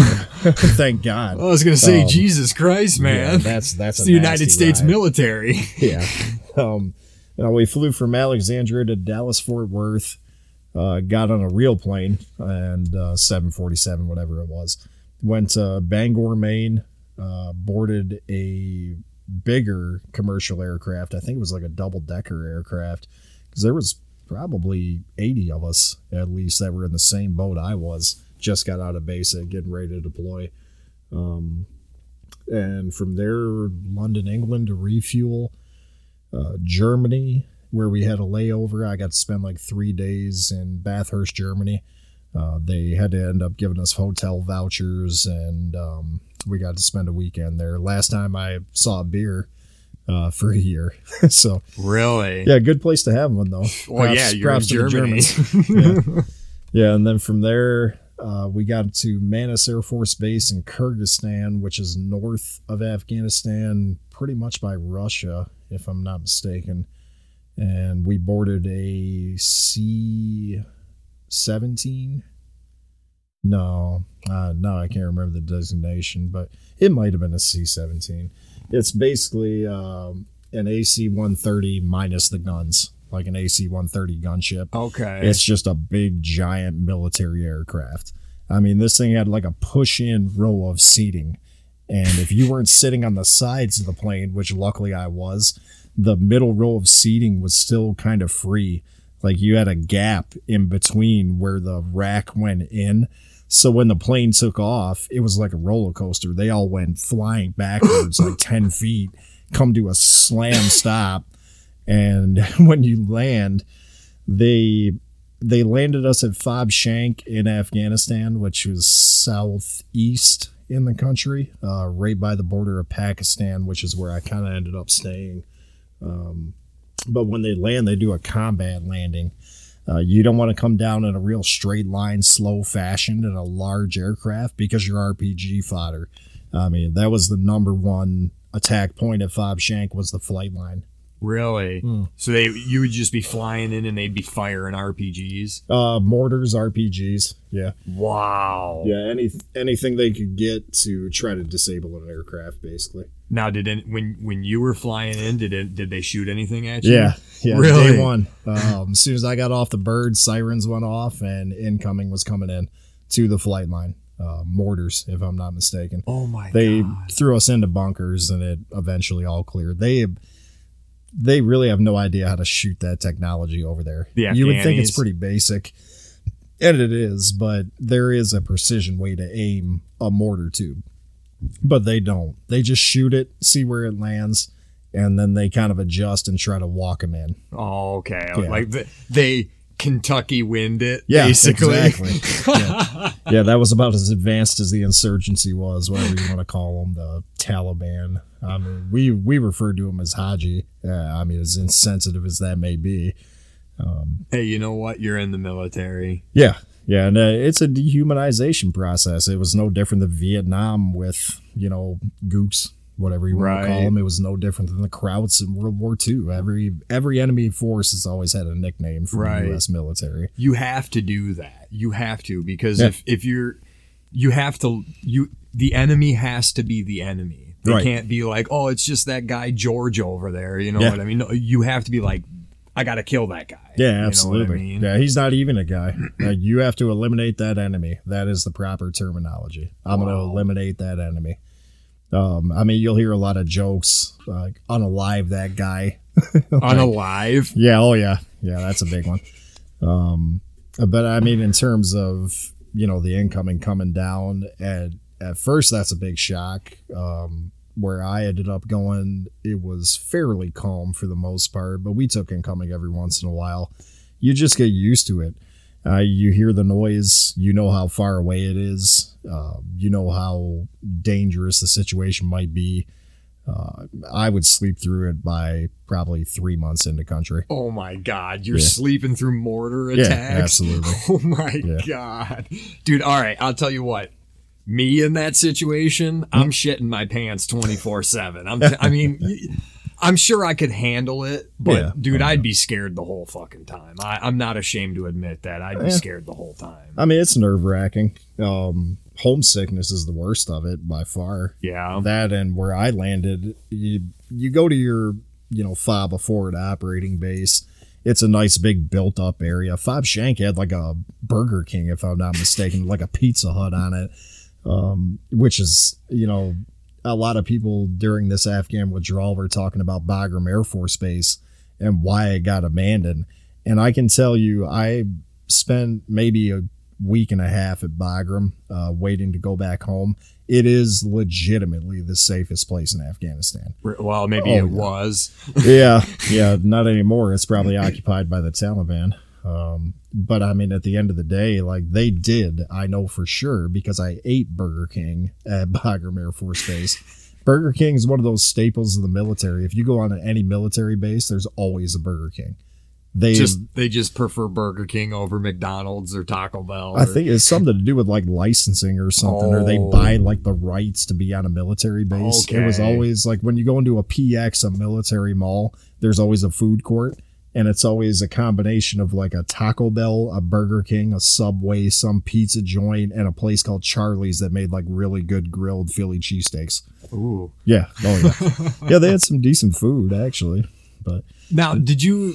I'm. Sh- this might be a stupid question because mm. I don't know exactly how the military works. But did you get a chance to eat any Afghan food? yeah, absolutely. Did you really? Yeah, we had Afghan National Army and Afghan National Police on the COP with us, a combat outpost. Um, I wound up at Syedabad. Um, the Afghan National Army and Afghan National Police, being Muslim culture, they don't eat our food. They eat what is basically equivalent to like a kosher diet. Um, no pork. Um, not real big on beef, but just because it's not really in abundance out there. Right. you Um, can't raise cattle in the desert. yeah, it's it's a lot of goat and lamb. Um, uh, you'll catch beef occasionally, but not very often. They're big on kebabs, tabbouleh, um, flatbread. They called naan. We actually had a guy on our combat outpost that uh, set up a little naan shop, and for like fifty cents, he would give you what was like the equivalent of a large pizza crust, and they'd cook it in this oven that was like underneath the ground. It's kind of neat, actually, the way they did it, and it, they made it with like goat cheese inside, goat meat.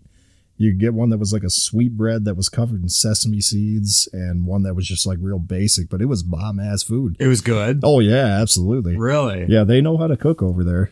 Yeah, they um because they didn't eat our diet, they would get like shipments of firewood and stuff in so they could do their cooking. Wow. Yeah. So now, did you interact with? Because you said you had Afghan army. Yeah. Did you interact with those people? Uh, you the Af- personally? the Afghan National Army, a little bit here and there. Uh, I got assigned with a section chief to train Afghan National Army to shoot an old 120 millimeter Russian artillery piece at a different compound.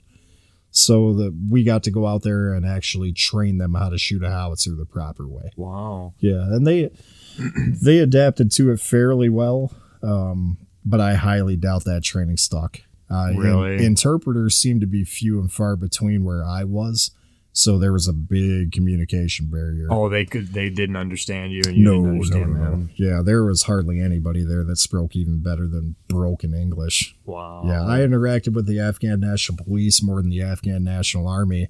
Uh, we had a guard tower that we were assigned on the cop, and we pulled guard shift with the Afghan National Police Force. Okay. So we would always have somebody up in the tower with us pulling a shift. Okay. Yeah, they like to fall asleep. They were lazy as shit. Um, they most of them had no idea how to operate their weapons. Um, I recall cleaning a couple of guys' AKs more than once. Um, Just Really? because I'd I'd never seen a full auto AK until I got to Afghanistan. I mean, these are like old Like Russian Soviet AKs. style AKs. Yeah, they're not brand new technology. These are 1980s and back, uh, Wow. which says a lot for the AK platform, though. Um, once well, you yeah, clean them up, survive the desert. Oh yeah, I mean you could drop these things in dust, mud, pour sand down the barrel. You know, do whatever you want to it. If you slap thirty rounds in it and hold the trigger, you're firing thirty rounds. Wow. Yeah, they're they're a nice little piece of machinery. You got to hand it to the Russians to be. I mean, Yeah. I'm not a communist, okay, but they build some good guns, Yeah. man. Yeah, it's the most popular, you know, rifle build in the world, if I'm not mistaken. Probably second only to the AR. The AR is probably more prevalent in the states, but in every other civilized country in the world, the AK is bar Still. none. You know, the the rifle that's issued. Wow. Yeah. So now, you so you're on a base. Yep. Now is that around a town? Is that in in a city? Uh, it's pretty close to a village that's actually Syedabad. Oh, Um, okay. So it was Syedabad. Yep, yeah, Okay. Syedabad, Afghanistan, and uh, Wargar, or I'm sorry, War, Logar Wardak Province, Okay. Afghanistan.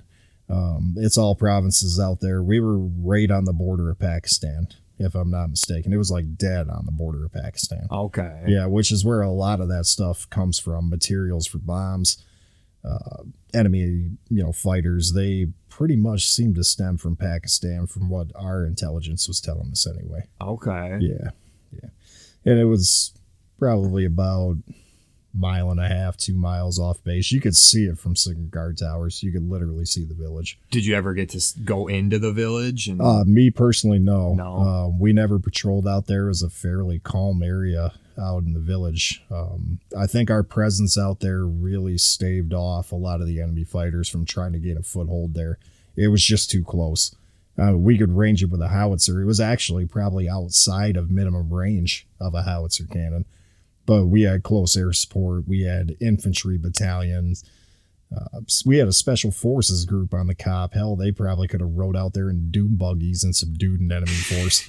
I so that you was- guys were basically protecting this town then. yeah, more or less. Uh, there was a valley that our infantry patrolled almost on a daily basis. It was called the Tangi Valley. I had, I personally uh, never drove through there, but I had heard stories from the infantry that that was a nasty, nasty area. Really? Uh, our howitzers, we had three of them on the compound, and they were constantly pointed in that direction. Uh, especially the 155 millimeter gun. We had uh, M777 155 millimeter howitzer and two M119ers. Uh, those are 105 millimeter cannons, and constantly pointed in the direction of the Tangi Valley. That's where everything was stemming from. wow. Yeah, you hear about like the Korengal.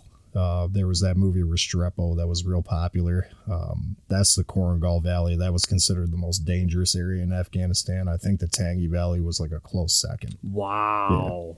Wow. So you're like, I mean, the area we're at, you said it was calm, but it was like, at the same time, it was no joke. Oh no, not at all. Yeah, we had compounds close to us. Uh, shout out to the guys from Cop Kherwar that were attacked almost on the daily, and it was funny. We ended up having an incident at our compound uh, involving the firewood trucks. Enemy got real smart. They realized that this truck full of firewood was getting through checkpoints fairly easily. Um, so one day they hijacked one. Uh, they took all the wood out, loaded it with 2,700 pounds worth of homemade explosives, and then put the firewood back over the top of it. Holy shit, yeah, dude. they drove it into our compound and detonated. Uh, their goal apparently was to blow a hole in the T walls, like big concrete walls, and then drive a second truck inside the compound and detonate again. Oh my God. Yeah, it was the at the time uh, when they hit us with it, it caused 92 casualties or 88. It was the single largest casualty producing event in the history of the Afghan campaign at the time. And this was 9 11 2011. Were, were you there when that happened? Yeah, You were there absolutely. when, oh my Yeah. God, dude. Yeah, that was toward the tail end of our deployment, if I'm not mistaken. What the hell were you, like, Uh, I remember somebody yelling incoming. Uh, I was sitting on a howitzer cannon, uh, felt the blast wave.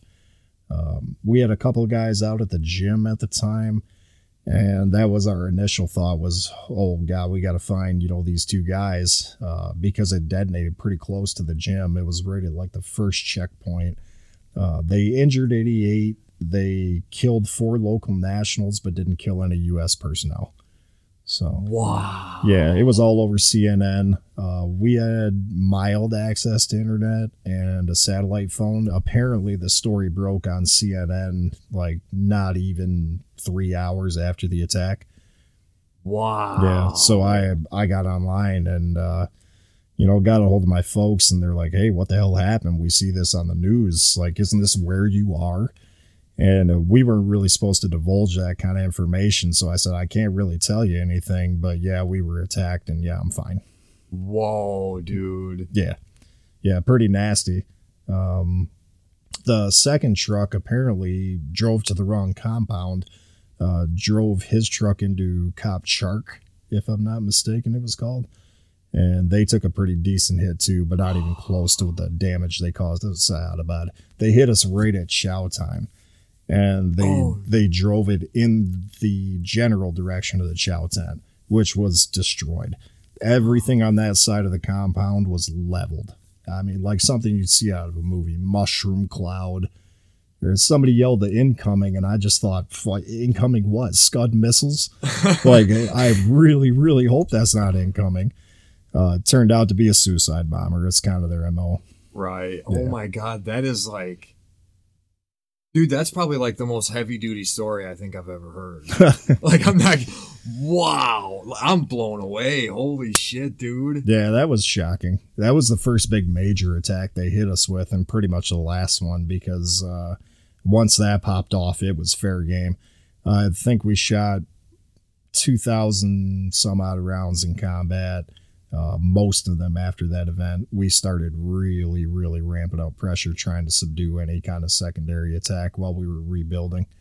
So, Holy shit, man. So you Yeah. guys like now after they like they suicide bombed you, was Mm. there a battle that followed or was it just No, yeah. Fortunately, they uh, diverted that other truck to some other area. We pulled guard shifts um, 24 hours a day after that, on and off, on and off. Everybody was manning guard towers because we were pretty short. I think there was probably 200 of us on the cop. So you're talking 88 down. We're operating at 60%, 50% effectiveness. I mean, all kinds of people with real bad injuries. There were a lot of Purple Hearts that came out of Sayadabad. Yeah, we got a we got a combat action badge out of that. Um, it's basically a badge if you're engaged by or engaged the enemy. Uh, Cop Kherwar, even though they were attacked every day, there were a couple of guys that paperwork wise uh, didn't get it filed correctly and never got a combat action badge out of it. I mean, they they got screwed. Oh my god. Yeah, it's kind of bragging rights, like when you got that badge on your chest. Like that's and you the, deserve you at least deserve the badge. Yeah, and not only that, but it's worth promotion points. Uh, I think at the time it was like forty promotion points, which is huge because when you're trying to make non-commissioned officer, you need those points, Right. and that forty points right there can make or break you for your next rank. So yeah, they eh, there's a lot of things like that, you know, that can go wrong, and a soldier doesn't get the recognition they deserve, and really get screwed out of some rank. Oh man. That's so terrible to hear. Yeah. Especially when you go through hell like that. That is Mhm. just absolutely terrible to hear. That's disappointing. Yeah, yeah, we felt the same way.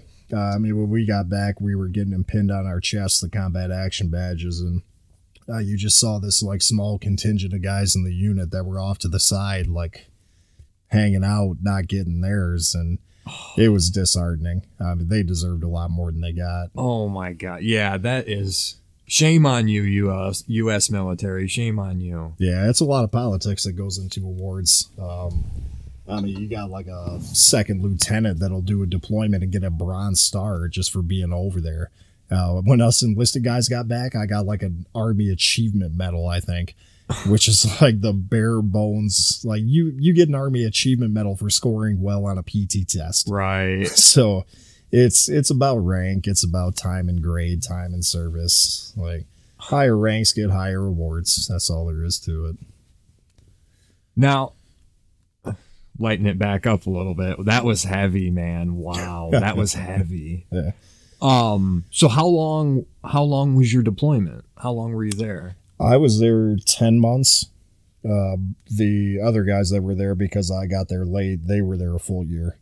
Now, when your deployment ended, was that they just because obviously you know they didn't pull forces until like a couple months ago, but like, Right. why did your deployment end? Just Uh, at the time, it was some kind of a time limit the Army had put on after the whole stop uh, stop loss policy from Iraq. Uh, you had some guys that were out there getting stop loss, and they were deployed in Iraq for 15 months straight. Uh, the Army had a policy that no soldier was supposed to do more than 12 months, and you actually got mid tour leave uh, during a deployment. So you'd get like a free 15 days worth of leave where you'd go home, and then you'd have to report back to the country. okay. So they, the reason that my unit left is just because they hit the time limit. Like I, I didn't give mid tour leave because I got there late. I did ten months straight. My that was one of the first experiences getting to Fob Shank. I met First Sergeant Deville, uh, great guy, awesome. Uh, one day if he listens, he'll he'll know that's top. Uh, but I met him and he said, "Don't even ask me about mid tour leave because you ain't getting it." I mean, he was, I think he was straight from Louisiana, had a real thick Southern accent. I said, I wasn't even going to ask. He's like, yeah, that's probably for the best. He's like, you're you're gonna do ten months straight, and that's all there is to it. Oh. I'm like, all right, is what it is. Now, did you you only did one tour of duty? Yeah. Okay. So you spent 10 months of your life in Afghanistan. Yep. What the fuck is that country like? like just the uh, country itself. You it's know what I dry. mean? It's weird. Uh, contrary to popular belief, it's not a desert. No. No, four seasons. Absolutely. I got there in early February and I was knee deep in snow.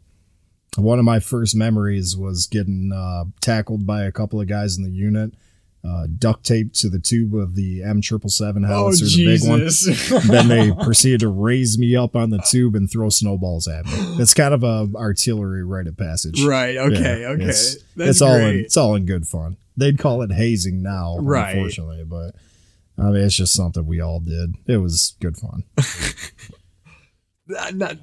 I- did not know that. I, I I honestly thought it was just a shithole desert country. Yeah, a lot of people do. It's uh reminded me a lot of Colorado. Um, I spent like a year in Colorado Springs at Fort Carson. Um, but the landscape out there, mountainous, uh, valleys here and there, not a lot of water. Yeah, my Um, understanding of it is that it's like a really heavy mountainous terrain. Yeah, absolutely. That's why it's so hard to get those people is because that Yeah. terrain is just crazy. Well, they know it a lot better than you do too. I mean, they've lived there their whole lives. They know all the nooks and crannies. They know the valleys. They know the routes through the mountains to be able to, you know, move effectively. Uh, it's really not good policy to try to do dismounted patrols in the army. Um, it's it's needed sometimes, but in Afghanistan, you'd rather be in up armored vehicles rolling around. really, Uh, it's really hard to do, though. Not a lot of good routes out there for that. because they just they'll just ambush you. Yeah, yeah. Uh, Oh my roadside roadside bombs. Uh, if you're mounted, you got a pretty good chance of surviving it. We had MRAPs and MATVs, uh, big up armored vehicles with heavy armor plating in the bottom, designed to take blasts from IEDs, uh, even to the point where like the undercarriage of the the truck is triangular. So if a blast hits, it'll kind of deflect the blast out to the sides of the vehicle instead of blowing straight through the hole and killing you like the Humvees. Wow. Yeah, so but yeah, in terms of the you know the actual terrain out there, I think I was at seven thousand two hundred feet on my cop where we were at. I remember Elevation? yeah, yeah. Okay. Al- altitude sickness sucked. It hit me for the first probably week I was there. I mean, hard to breathe. You feel dead tired. Uh, you adapt to it pretty quick, but it does take a minute to get used to. Wow. Yeah. Holy shit, man. Now, so so okay. Obviously, I don't I don't want to get too heavy. I don't want to Yeah, yeah. I don't want to ask any bad questions or anything, but so you do you 10 months. Now, how do you find out that you're going home? They just do they give you discharge papers or Yeah, they uh you kind of know when the next unit is coming in. We spend I want to say about a month with the 1st Armored Division. They came in to take over Syadabad when we were leaving. When they got there, it was kind of like the relief period like, "Oh, thank God somebody else is here do this shit for a year." Um was it not to cut you off, but Yeah. you've seen Band of Brothers, right? yeah, absolutely. Now, you know, in Band of Brothers, where you've got the group of guys that have been in it for like three years, and then you get the group of newbies, and they come in and they're all like raring to go. Was it like that, or yeah, no? Was it really? Yeah. Um, they, you know, their spirits are high. They heard about the attack, uh, the big bomb that hit us, uh, but they seemed like they were generally in pretty good spirits. We built the area up for them. Our gun line, like we probably live better than anybody else on the cop. Really? We built ourselves a dining facility. We had a small arms range right on the other side of our compound, surrounded by HESCO walls, uh, big barriers. Uh, we even had like I spent probably the first four months of the deployment in a tent, and then we had a B hut they called it hauled in. It was basically like a double long, double wide trailer, and we two man roomed it. Had uh, working air conditioning for maybe two months before it died, but uh, it was it was definitely pretty built up for what they had. Everybody else, for the most part, was still living in tents. So you were there when it was hot then, because you Uh, said you yeah. showed up when you showed up. There was snow on the ground. Yeah, I caught pretty much all of the seasons there, really. Tail end of winter, spring, summer, and coming back into fall because I didn't leave there until late November, if I'm not mistaken. Maybe early November. I think I got back before Thanksgiving. Was the summer just ridiculously hot? It wasn't No? as bad as you'd think. Um, I think midday in July it would hit probably 85, 90. Oh, so like around here then. Yeah, real dry. Um, no humidity out there at all. When it rained, it rained. Um, but we saw dust storms almost on a bi-weekly basis. I mean, you see dust devil tornadoes 30 feet high. It's actually kind of cool to see. Hell yeah. Yeah. All right. So so now you find out, you know, you, you got a good sense you're going home. How are you feeling? You, you excited? You ready to go? Oh, yeah, for yeah, sure. ob- yeah, that's pretty obvious. Yeah. Yeah. you get two weeks of free leave when you get back, so you know you're going home at a certain point. Um, we got back, got the free two weeks, and then not even two weeks later was Christmas, so we got another 15 day block of leave. nice. so we didn't do jack shit. Uh, we got back, turned in our multi-cam gear, and we did uh, what do they call it? It's some kind of reintegration training, if you will. They know like you've been over there for so long in a combat environment that you might not really adapt uh, back to the civilian style of life real quick. Even when you're on a military base, you know, you still got your family there. You still have to interact with people again. You're out in the population. They want to make sure you're not in that, you know, war, War mindset mode, anymore. right. Yeah. So they break you down a little bit again, let you relax for a good 60, 90 days, I think was like the decompression period. so so you get home from your deployment now does that mean that your service is over or are you still involved in the military in some way No, yeah, still active duty. now how long yeah. did that last Still had another four years left on the contract. so what did you have to do like national guard work No, no, not at all. Uh, I don't- active. don't take that as an insult. I don't- yeah. no, it's okay. yeah, active duty army life. Uh, when you're back in garrison, uh, you're working five days a week. We worked from sun up till sundown. Our unit was old school. We trained, trained. Oh, you just trained trained. trained. Yeah, we got back, had to do a PT test almost immediately. And then we did a rifle qualification. You have to do it every six months. Uh, it's almost like, you know, truck drivers renewing their CDLs. Like, uh, eventually you're going to have to recertify as a soldier and make sure that you're still physically fit. There's always some, you know, regulation, some standard you're going to have to meet. So we train five days a week, um, PT in the morning, clean up the motor pool on Mondays, do some kind of field artillery training Tuesday, Wednesday, Thursday. Friday was generally kind of laid back, just cleaning everything up, and then you had the weekends off. wow Yeah, Wasn't too bad. and that was four more years of that Uh, yeah, about two and a half, three. okay Uh, then we came up on another deployment, and they were drawing down the force at that point under Obama. Um, they told me I could either re-enlist for another four years and deploy, or they would cut my ETS date early, which is your end term of service. So I asked them if I could extend and do another deployment, but they told me it wasn't an option at that point. And uh, I ended up getting out, and they cut my ETS days short by probably a year and a half, I think.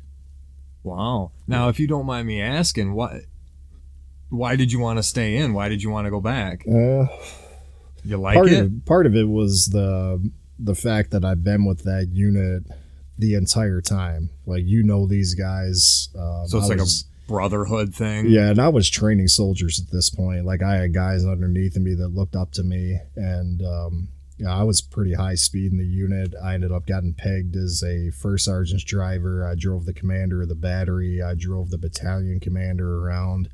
Um, wow I was really good at my job. Uh, ranked up pretty fast. Um, but at the end of the day, uh, I wanted to deploy because I didn't want to leave those guys, you know, back out there by themselves. Yeah, just the thought of leaving them behind kind of sucked. That's incredible, man. That is incredible. That is that's selfless. That's that's incredible. It's kind of the mentality you have to have going in. I mean, if you go in for the pay, you're going in for the wrong reason. Period. Like if and you you've been around these same you know group of guys for two years, three years. A couple of them were still there from the original you know attack in Afghanistan that I went through, and to think that they had to go back over there without me was heartbreaking. I mean, I, I won't lie, I I cried when I was up in front of the formation, like I was getting out. They hadn't deployed yet, and they asked me to you know say a few words, and I just said, "Trust your leaders." you know, keep your heads down out there. Don't get stupid. Uh, but I mean, at that point, I was shedding tears.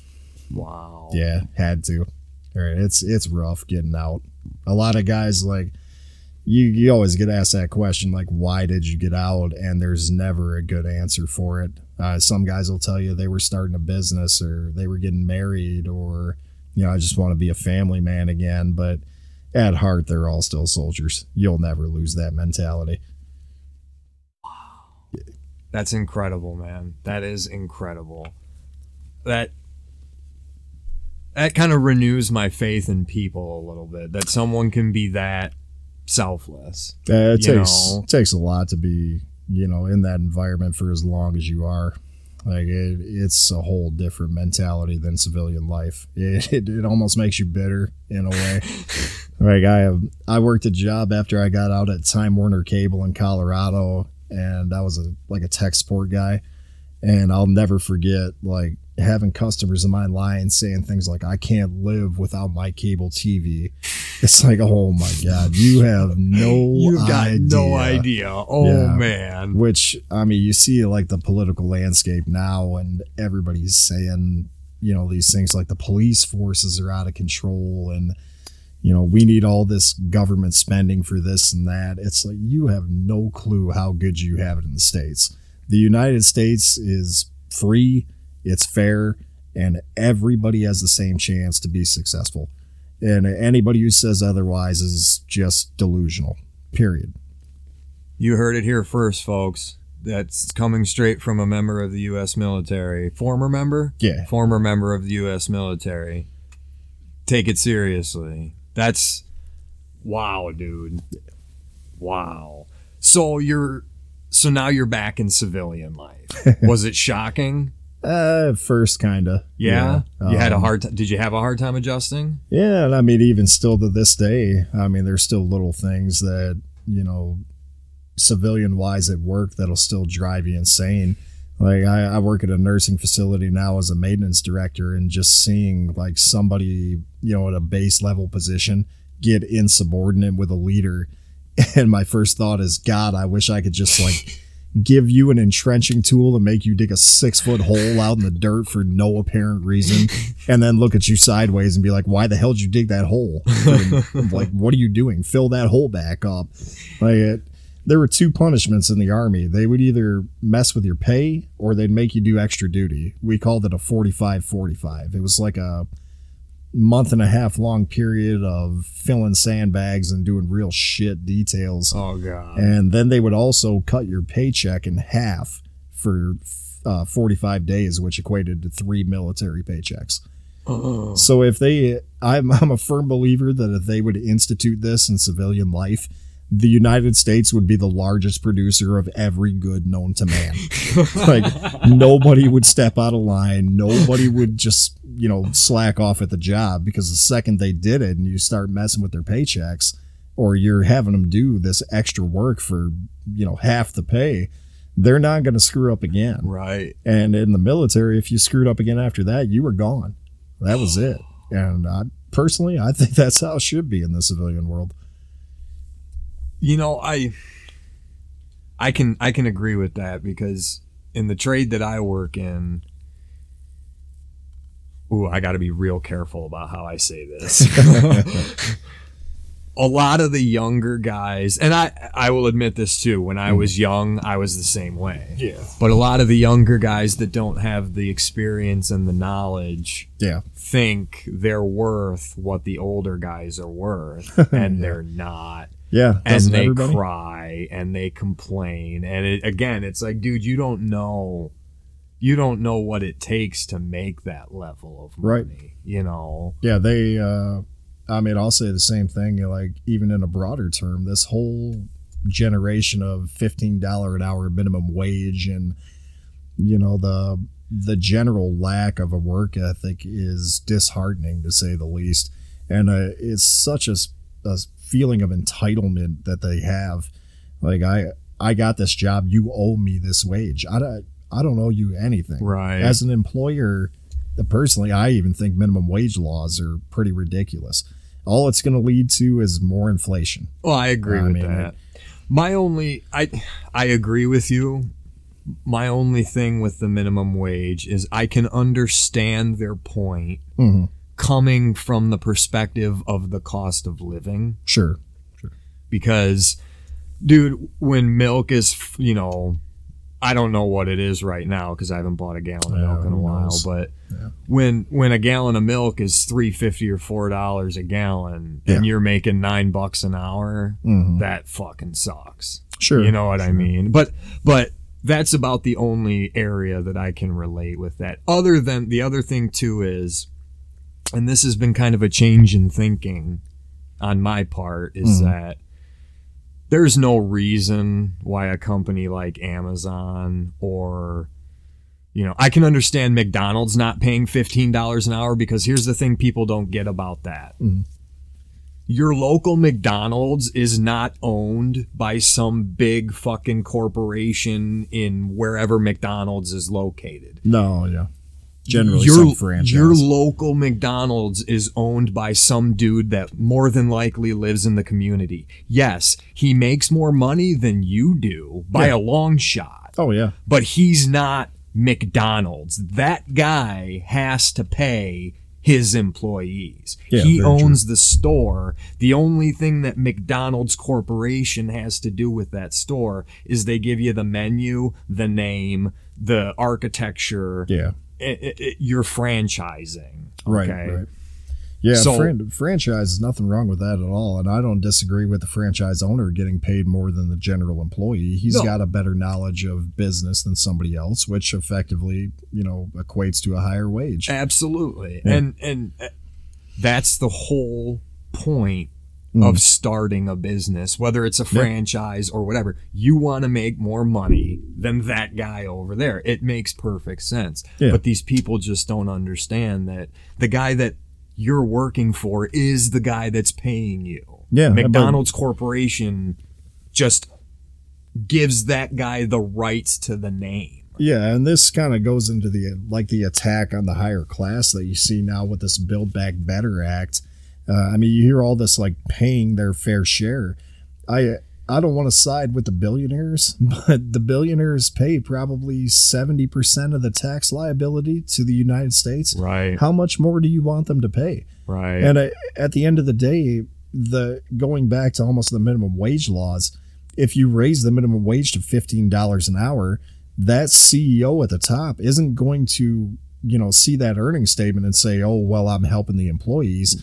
He's going to say my profit margin went down. yep. So how am I going to recoup that cost? He's going to raise the cost of goods and he's going to raise the cost of transportation. He's probably going to cut hours in the employees. Yep. That's basic They- economics. Yeah, they'll find a way to do it. That is what I think the new generation doesn't understand about minimum wage laws. Yeah, there should be some kind of a standard of living for everybody, but this the equity argument that is coming about is just not realistic. No, it's not. You you don't put in equal effort, you shouldn't get an equal outcome. Absolutely. Yeah.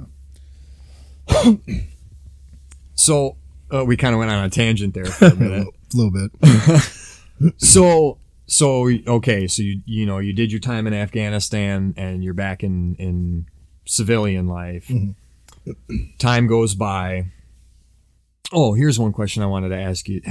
Did you have to have any experiences with the VA? Uh, me personally, not really. Uh, I got out with all four limbs, all ten digits. Um, I never made a VA claim. Okay. Um, so that's not of- something you do unless you're injured or have It shouldn't PTSD. be. It shouldn't be. But uh, there is a culture of false VA claims. Uh, Okay. You'll hear a lot of stories from guys about the VA being slow on everything. It's because they're backlogged with bogus claims. I knew a couple of guys in my unit alone that were claiming knee and back pain.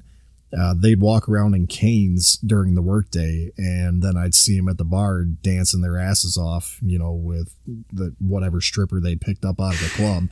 Uh, it's it's sad to see. Uh, a lot of guys will abuse that system. That's disappointing. Yeah. Okay. So so time goes by and here we are in 2021. President Biden decides he wants to look like a hero, Yeah. essentially. I'm convinced that's what that was. I agree. I'm convinced that, and I think that's the same thing as all the the push about the the coronavirus. Hmm. It's Donald Trump screwed it up. This is them saying it, not me. Donald Trump screwed it up. Right. Now we're gonna look like the heroes and fix it, and we don't give a damn how we do it. We just want to look like heroes. Yeah. Yeah. I mean, that goes to the deadline, uh, the infamous 9 11 yeah deadline. it- it- and that's that deadline is kind of what made me come up with that line of thinking is like okay you wanted this symbolic victory Exactly. on 9-11 yeah. and and in in in turn you left us with egg on our face Yeah, big time. you know what i mean Yeah. we look like idiots Yeah, especially to our allies. I mean, uh, for all the talk of the SIV holders, the American citizens that got left behind, uh, just to think of the Afghan National Army that I personally work with, not having close air support and not having U.S. military intelligence, uh, not having those resources anymore. Everybody wonders why Kabul fell in a week. It's because we were pulling out. We didn't give them the close air support anymore. We didn't have intelligence for them on the ground. They had no clue what was about to happen to them. so they just no got idea. overrun Yeah, basically absolutely. Yeah, I mean, if if you don't have close air support, you have no business being in Afghanistan. Uh, Wow. Their their hit and run tactics, their ability to hide in the landscape and hit you and be able to run without you being able to attack them. Uh, it's why the Russians were pushed out of the Afghanistan back in the 80s. Uh, it's it's guerrilla warfare. They've done it since Ben Laden was the leader of the Mujahideen. Uh, he decimated the Russian forces to the point where they just took too many casualties and realized it wasn't worth it to be there anymore. And I mean, at the end of the day, that deadline was ridiculous on its face because it was the anniversary of 9-11 and like you said he was looking for that hero moment Yeah, it- that's, all it was That's exactly what it was. It was just, you know, again, look at me. You know, the other, eh, I guess in the case of Afghanistan, the other four presidents before me screwed everything up. Yeah. Look at us. We're going to fix this. Look at how heroic we are. Well, it's funny that they use that line too. That you know the previous administrations were failing. We weren't failing. There wasn't a single combat death in Afghanistan in the last year and a half. We only had two thousand troops on the ground, maybe four thousand. I can't remember the figure, but I mean, when I was there, we had at least a footprint of fifteen to twenty thousand guys. Whoa. Yeah, I mean that was still at the point where we were stabilizing the region. I was literally in Afghanistan when Bin Laden was caught and killed. Really? Yeah, I had friends of mine hit me up on Facebook like, "Are you coming home now?" like, of, of course I'm not coming home. What Like, was it like in Afghanistan when that happened? Uh, it seemed to get real quiet for a minute there. Uh, everybody seemed to kind of disperse back into their little groups, and they hid uh, almost for maybe 30 days, 60 days. Uh, I, th- I attribute a lot of the quiet time in my deployment to Bin Laden's death. They were pretty shook up over it. Uh, a lot of people, you know, the conspiracy theory wasn't really Bin Laden. Um, they they dumped this body off the side of the boat in the you know ocean somewhere. They didn't want him to be a martyr, and they were big on that. Right outside of my compound, not even 250 feet to our north, there was a hill, and it had flags all over it. And I asked uh, intelligence guy uh, that was there. He was part of the Air Force. Uh, can't remember his name, but I asked him, you know, what's up with the flags up there? He's like, oh, those are grave sites. I'm like, really? He's like, yeah, we call that Graveyard Hill. It was oh. basically holy sites to them of, you know, lost fighters during the fight against us. So they would have absolutely, had we handed his body over to the Afghan people, there would be a mecca in Afghanistan for terrorists. They would congregate there, they would communicate there. It'd be a target rich environment for us. Uh, it'd be real stupid to hang out there for too long, but that's why we dumped him. We didn't want a place for them to, you know, recognize their leader as a martyr. He he was what he was. He was a brutal terrorist that needed to be wiped off the face of the planet. Agreed. Um, had we given them that opportunity, they would have only rallied around it. oh man. Man, I am like learning some shit tonight. Like, I'm serious. Like, Yeah. I mean, you, you know, you go back and you think, well, I mean, it's different for you, but for, you know, for me, not being there, Yeah. I, I go back and I remember hearing about when, uh, I almost said Obama, Freudian slip, when bin Laden, uh, was killed, Yeah. uh, and just kind of thinking like, oh, well, all right, you know, he's Man. dead. It didn't seem like that unifying moment that it should have been. Uh, you're right. Absolutely. It was just like, eh, eh. South that? Park did an episode about it. You Yeah. know, we got him. Yeah. that was a great episode. And that was Obama's first term, was it not? I believe it was. Yes, those are some Yeah, hazy years for me. Those were the those were the post high school years. So Yeah, those are a little. It was little cloudy. 2010. He was reelected in 2012, so it had to have been his first term. Yep. Um, I remember now President Biden standing behind him, and it was funny because there's that famous quote from Obama saying, "Never underestimate Joe's ability to fuck shit up." And uh, he apparently was the sole voice of opposition in the room when it came down to making the decision to raid the Pakistani compound that housed Bin Laden. Biden was the Biden opposition. was the sole voice of opposition in the room. Everybody else was in agreement. This Why the is hell- the place.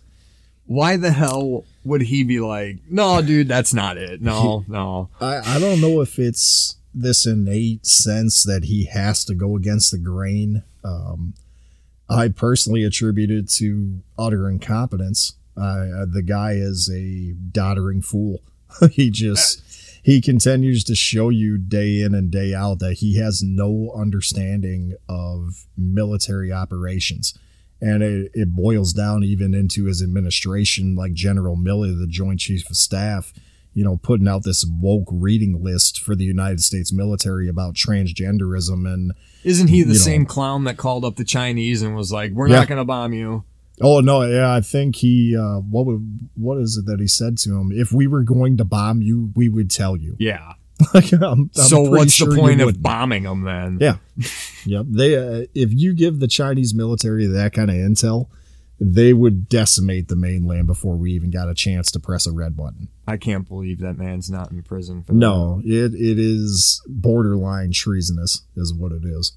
I would say it's beyond borderline treason.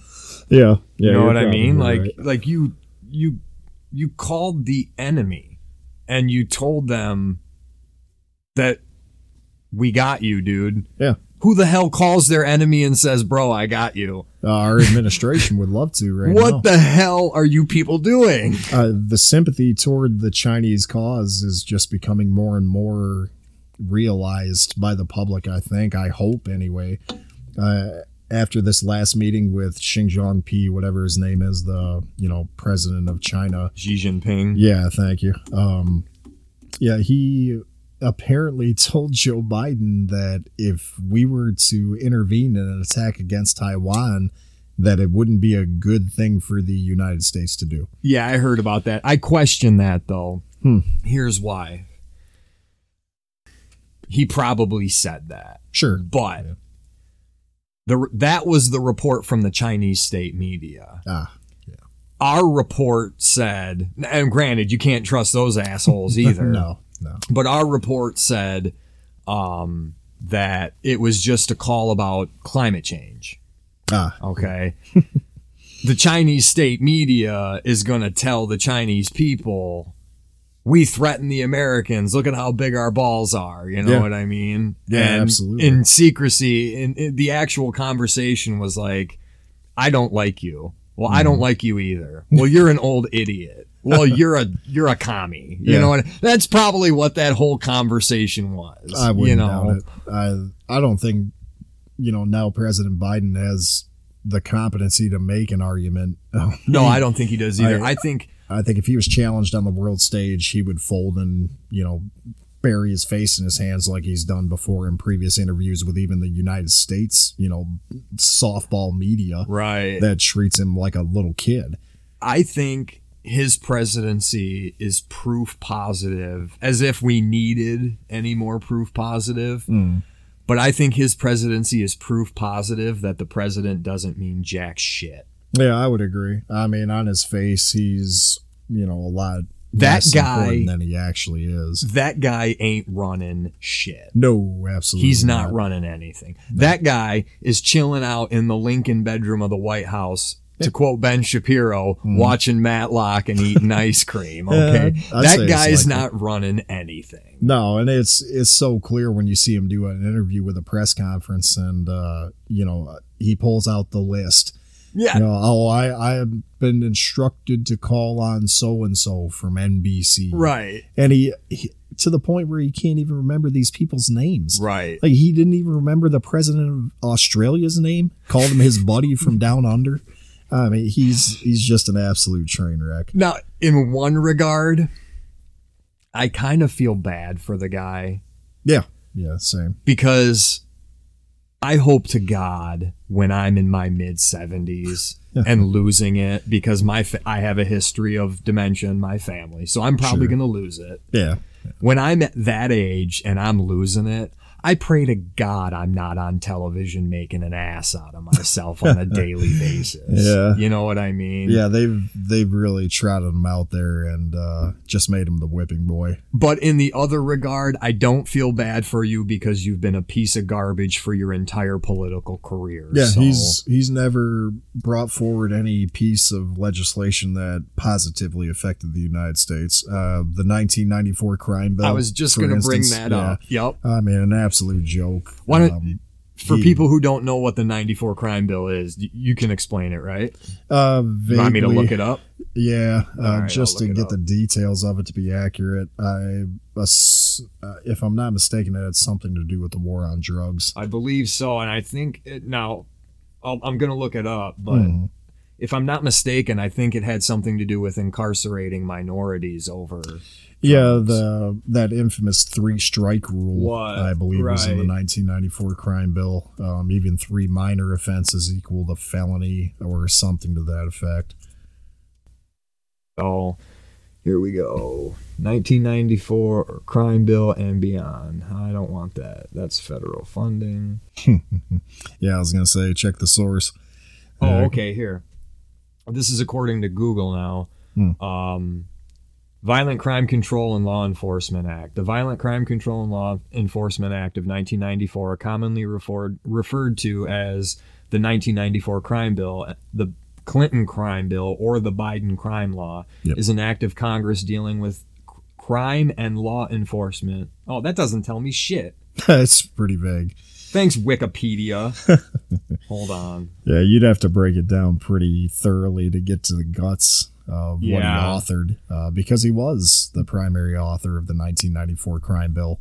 Which, basically he was it if any if you ever hear anybody call Biden a racist, it's because of the 94 crime bill.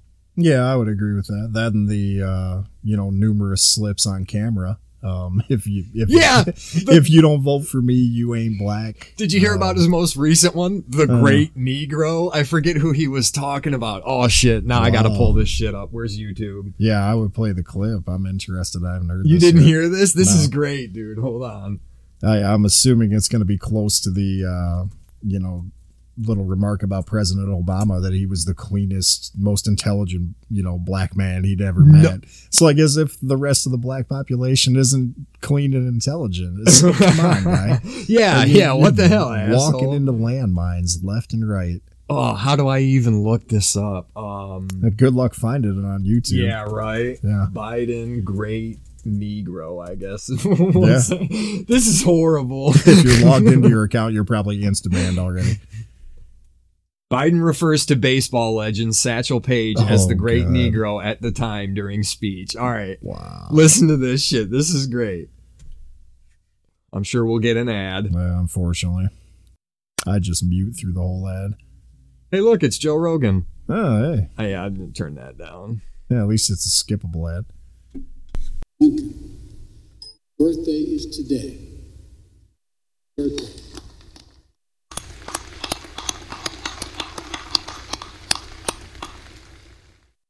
Thank you for your service to our country.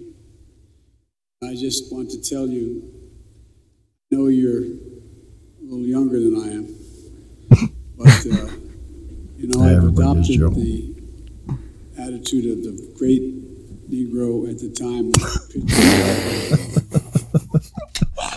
Why? Are you kidding me? This guy is the president of the United States. Are Yeah. you kidding me? I, I just I'll never understand the the left in general uh, in terms of their you know relation with the African American black community. I you see these little comments and it's like you know you're just pandering for their votes. You Yup. don't give a shit about what actually happens in their lives. Same thing with illegal immigrants. Yeah, I, I'll call them illegal immigrants because that's exactly what they are. They they don't care about their lives. At the end of the day, they put them on some bus and ship them to some city, and then they forget about them. Yup. They just hope they vote Democrat. and that's I, I I I hope the people that they're targeting figure it out because it's insulting. I don't, j- judging off what I've seen on the Rittenhouse case, the aftermath of that, every blue check mark on Twitter is still parroting the, you know, the police are systemically racist because of this incident and this decision.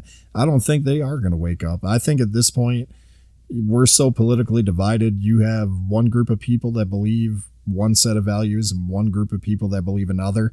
And there's no convincing either of any logical argument in, you know, retrospect to their political beliefs. The scary thing is, I think you're right about that. I really do. And what I can't work out in my mind, I really can't work this out. I don't I don't know how it would work is the whole like national divorce thing. I I Hmm. My brain cannot compute how it would work out and be harmonious. It just it, it's not gonna be harmonious. No, it wouldn't be at all. Uh, it would eventually lead to conflict just over territory. Exactly. I mean, you have to consider Texas being the most oil rich state in the entire country besides what Alaska, uh, which would probably go to the, the left, maybe, I guess. It depends on how you divide the country. You're going to divide it north south or east west. See, the thing is, though, is that if the left, okay, if the left took over, say, Alaska, Sure. and Alaska's rich, you know, rich in oil, Oh, yeah. the right would end up taking Alaska back from them Yeah. because they're not using the oil and we want it. Yeah. And, by- what I and not only that, but by force. Exactly. I mean, it, it So would come down to armed conflict. This isn't going to work. No. You Uh, know? it'd, it'd be a battle over major city centers with manufacturing plants. It'd be a battle over every state with a port. Uh, you have to be able to transport goods from one place to another, and that's going to involve ports, oil, and resources. Right. And if you don't have those things and you have the ability to take them, you're going to do it. Right. Why wouldn't you at that point? So, yeah, I I don't think the national divorce is really a good solution to any of this. and that that's what blows my mind about hearing like the talking heads actually talking about it and in Yeah. certain ways it almost comes off like they're encouraging it. Especially i mean i don't listen to any left-wing shows. That's if i want to be well-rounded or at least know my enemy i hmm. should probably listen to left-wing shows just to know what they're saying I mean, the most I've seen out of left wing media is whatever clips are being played on, On the right-wing podcasts that I media? watch, yeah. Yeah. and I mean, it's generally going to be the worst of them. I'm sure occasionally CNN has a great report about some topic, but it's probably few and far between and is sprinkled with, you know, SJW nonsense here and there. oh i'm Yeah. sure it's probably SJW nonsense sprinkled with a little bit of sense here and there. Yeah, right. I You mean, know I mean? Even in regards to the, you know, the Afghan withdrawal, the left wing media still touts it as a victory. Mhm. which it is absolutely not a victory. It was a debacle. It was a disaster. I don't. When it comes to that, dude, I, I don't want to say this, and I, I wasn't necessarily embarrassed to be an American, Mm. but at the same time, that was the first time I was almost a little bit ashamed of it Sure. because it was like, dude, we suck. Well, we we don't suck. Our government sucks. Yeah, militarily they're useless. Um, I'm a pretty firm believer that any president should have bare minimum four years in a uniform of some kind to be able I could to agree with understand. that. Like, to be able to understand what it's like. yeah, you're the commander in chief. He was the ultimate decision maker. He was Mhm. briefed by generals that we saw testify in front of Congress and say we told him that abandoning Bagram Air Force Base was a bad idea. Mhm. We told him that following the deadline made us look weak. We told him that an, an entire pullout wasn't necessary. He made a campaign promise and he wanted to follow it. Yep. And then in turn blamed it on Trump. Yep. Uh, Trump may have made that deadline. He may have made an earlier deadline. I think it was by August that Trump had agreed to at a certain point. But at the same time, he had conditionalities. You will abide by these rules once we pull out, or we will come back. Yep. And I, I'm not a huge Trump fan Myself either. I'm I'm not. But at the end of the day, I do believe that had they done what they are doing now, you know, once again oppressing the culture, controlling the education system. I mean, it's gotten to the point where the Taliban thinks that we're such a joke that they asked for some odd million dollars for uh, what they considered aid to fight climate change. the Taliban.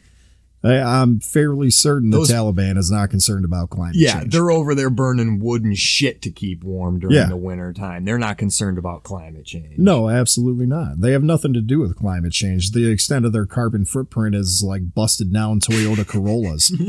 and now, unfortunately, it's, uh, You know, you know, military issued MRAPs and MATVs and whatever helicopters we left them, uh, Mm-hmm. Yeah. which is again a joke. That was another aspect of that, that yeah, it's, it's hard to recover all that material, but at the same time, it could have been handled a lot better. just destroy it. Yeah, it seems like a good option. Um, uh, when you consider the amount of equipment, the amount of ammunition, the amount of small arms in order to gather this all and destroy it, uh, you might as well put the entire active duty army in Afghanistan. It, Wow, are you shitting me? We have more guns than soldiers over there. I guarantee it. Guarantee it. Every single soldier, at, at least in the army that I knew of, was issued a service rifle. Uh, lieutenants were issued a service rifle and a sidearm. If you consider crew served weapons, uh, those are kind of extra. Like you don't have a guy that's issued a M240 light machine gun. You don't have a guy that's issued a 50 cal. Those come with the unit. So for every soldier that's deployed, there's a unit deployed, and they all have X amount of machine guns, X amount of 50 cals, X amount of artillery pieces. So th- there's more military equipment over there than people by far. And to recover it all and be able to make it inoperable is an impossible mission. So wow. you can't you can't necessarily fault him for that equipment falling into enemy hands entirely. Um, it is his fault, but logistically speaking, it'd be a nightmare to try to recover all that equipment or destroy it. Wow. Okay. Well, all right. I mean, see, that's why I asked. I don't know these things. Right. so, and if this is too personal of a question, by all means, forgive me. Mhm. Um, but when all that shit broke out, uh, you know, with the the botched withdrawal, Yeah. how did that make you feel? Uh, Were you uh, angry? Yeah, absolutely. It's a sinking feeling of, you know, we spent all this time over there stabilizing this region uh, for it, you know, to all fall back into enemy hands. Uh, the targets out there, for the most part, when I was there, were schools and cell phone towers. They don't want their people educated at all. They despise Western society. Um, and when I say they, I mean, I'm not going to say every single person in Afghanistan Right. hates our guts, but it's probably a good majority. Really? Yeah. Uh, we had instances of Afghan National Army shooting soldiers, uh, just U.S. paid. Army shol- Yeah, soldiers. we yeah we referred to it as uh, green on blue violence.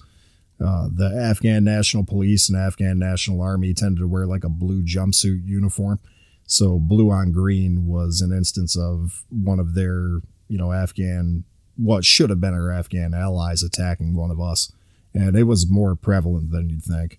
I remember hearing news stories about that, about you know an Afghan army guy just going off and taking trying to take out a couple U.S. servicemen. Yeah, and there's probably a couple of reasons for that. The main reason being money. Um, you know, we pay tribal leaders X amount of dollars to, you know, give us intel, uh, to keep insurgents out of their villages. That money, whether or not it's used for that purpose, we don't know. Mm-hmm. They might, you know, hand it to enemy insurgencies who say, hey, we know the U.S. military gave you this amount of money. We want it. And if you don't give it to us, we're, you know, going to attack this, you know, village of yours. And sometimes instead of using the support that we could give them and saying, hey, we got the backing of the U.S. Army, they would just hand over the cash. If the enemy gets their hands on that and they, you know, catch an Afghan National Army guy off his shift back in the village and he says, hey, I'll give you, you know, 10 grand US to shoot soldiers when you get back on post, they'll do it. They're motivated by money over there, big time. Well, it makes sense. They're, for a lack of better terms, dirt poor. Oh, absolutely. You know. Yeah. Their I mean their commodities are goats and camels for the most part. And uh, opium, of course. But uh, yeah, to the highest bidder. I mean, they're basically mercenaries. We were paying them to do the job for us. It was our goal to train them and have them take over the country. But at the end of the day, the general belief, and I, I don't like speaking generalities, but the general belief of the Muslim culture is Islam, period. If you don't believe Islam, you're an infidel and you're the enemy. Uh, it's written in the Quran multiple times. I, I don't care who wants to argue it. That group of people, uh, they don't believe in our values and it leads to conflict. It always has. Oh man. So Wow, that was heavy too. Yeah, that's, That was heavy, man. Yeah, that one might get you in trouble on YouTube, but Yeah. it's an Screw 'em. opinion. That's that's all it is. Screw them. Yeah, I agree. Screw them. That's the whole reason of doing this is to get people's stories out there. Yeah. And your story is fascinating, man. Holy Yeah, I appreciate shit. that. Um, I- I don't know if you can actually answer this question because you're not a prophet. now that Afghanistan is in the situation that it's in, you know, af- you know, the dust, I guess you could say, is settled, so to speak. Sure. What do you think is in the future for that country? Uh, the same thing that happened back when Russia invaded. Um, even before that, more conflict, uh, more tribal disputes, um, enemy insurgency groups gaining a foothold in the area and possibly using it to stage attacks against other countries. Uh, uh, when's the last time since the withdrawal, before that period of time, that you heard of a major terrorist attack? I can't remember. Exactly. But before that, when we initially invaded Afghanistan, there was 7 7, the tube station. There was the original attack on the World Trade Centers, which arguably was the CIA botching some kind of a training exercise, according to conspiracy theorists. the globalists. Yep. Yeah, again. Um, you had 9 11 itself. You had the American Embassy in Dubai. I can't remember now. Somewhere in the Middle East, an American embassy was attacked. Taliban took credit for it. I mean, just attack after attack after attack leading up to 9 11. And all of a sudden, we had a presence there and the attack stopped. We hadn't had a major terrorist event since the invasion of Afghanistan. So why did we, you know, have this arbitrary deadline to pull out when we had no combat casualties in a year and a half? We had the region stabilized with 2,000 soldiers and probably a million drones. Uh, there, there was just no reason to do it. And in terms of what's going to happen now, it's just going to be more of the same. I, I would be willing to bet in the next five to ten years, you'll have a new figurehead. Um, you know, Ben Laden like they'll rally around him and gain funding and find a way to attack us again So in some major fashion. again. It's just a matter of time. Wow, that's that's not what you want to hear, but you're probably right. Yeah, I'd Probably right. I'd say there's probably intelligence reports floating around military communities right now that will tell you that same information. Wow. Wow, man. Well, holy shit. Well, we're at uh two two hours and twenty eight minutes. Gotcha. So you want to wrap this thing up? Yeah, sure, sure. All right. Well, I want to, dude. Wow. I want to thank you again for doing this. That was that was incredible. That was a good Like- time. Yeah. I wasn't going into it. I wasn't sure. Not I, not that I wasn't sure how it was going to go, but Mhm. like I'm like I hope I don't say something wrong. You know what I mean? Like Yeah, no, I'm not. Uh, I'm not intimidated by questions. I'm not that kind of guy that gets offended easily. So you, you pretty much could have went full bore, and I wouldn't have said a word. to okay. Yeah. And and two, I you know you've told stories before at band practice Oh, and sure. stuff, so I kind of knew what your experience was like, but I didn't. Wow, man! Like Yeah. I feel like I I definitely know you better now. Yeah. You know Yeah, what I mean? Like that was awesome. Yeah. That was a great story. So thanks again. Thank you for your service. I I appreciate it. Good people out there appreciate it. Oh yeah. Yeah. Appreciate it as well. And uh anything you want to say? Anything anything you want to wrap it up with? Anything you want to Uh, promote? Feel free. You got the platform, my friend. Take it away. just when we get back into it, uh, if we you know start releasing stuff on Spotify, get back to practice and check out Single Barrel Blackout. Um, still have a Facebook page up and active, I believe. Um, check out this podcast, of course.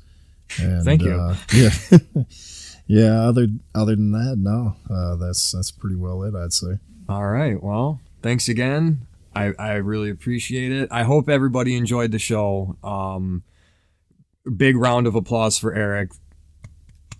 Thank you very much, man. Oh Uh, yeah, much appreciated. check us out on Spotify. Check us out on Facebook. Check us out on Google Podcasts. I'm still looking into that though. also, I see on my analytics today that I might be on um, Apple Podcasts, but again, I need to look into that. So take a look. Maybe I might be up there. Just look for the show's logo and uh, got some more shows coming up soon. More friends, more movie reviews, more news.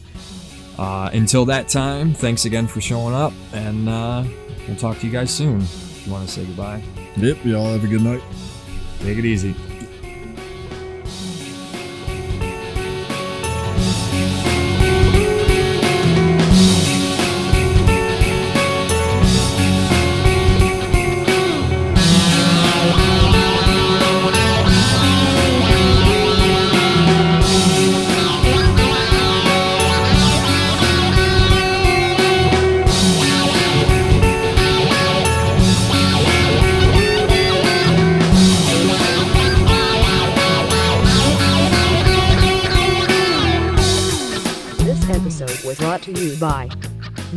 Enlightenment Studios, a division of Northern Enlightenment Entertainment Media. We hope you have enjoyed this program. Goodbye. End transmission.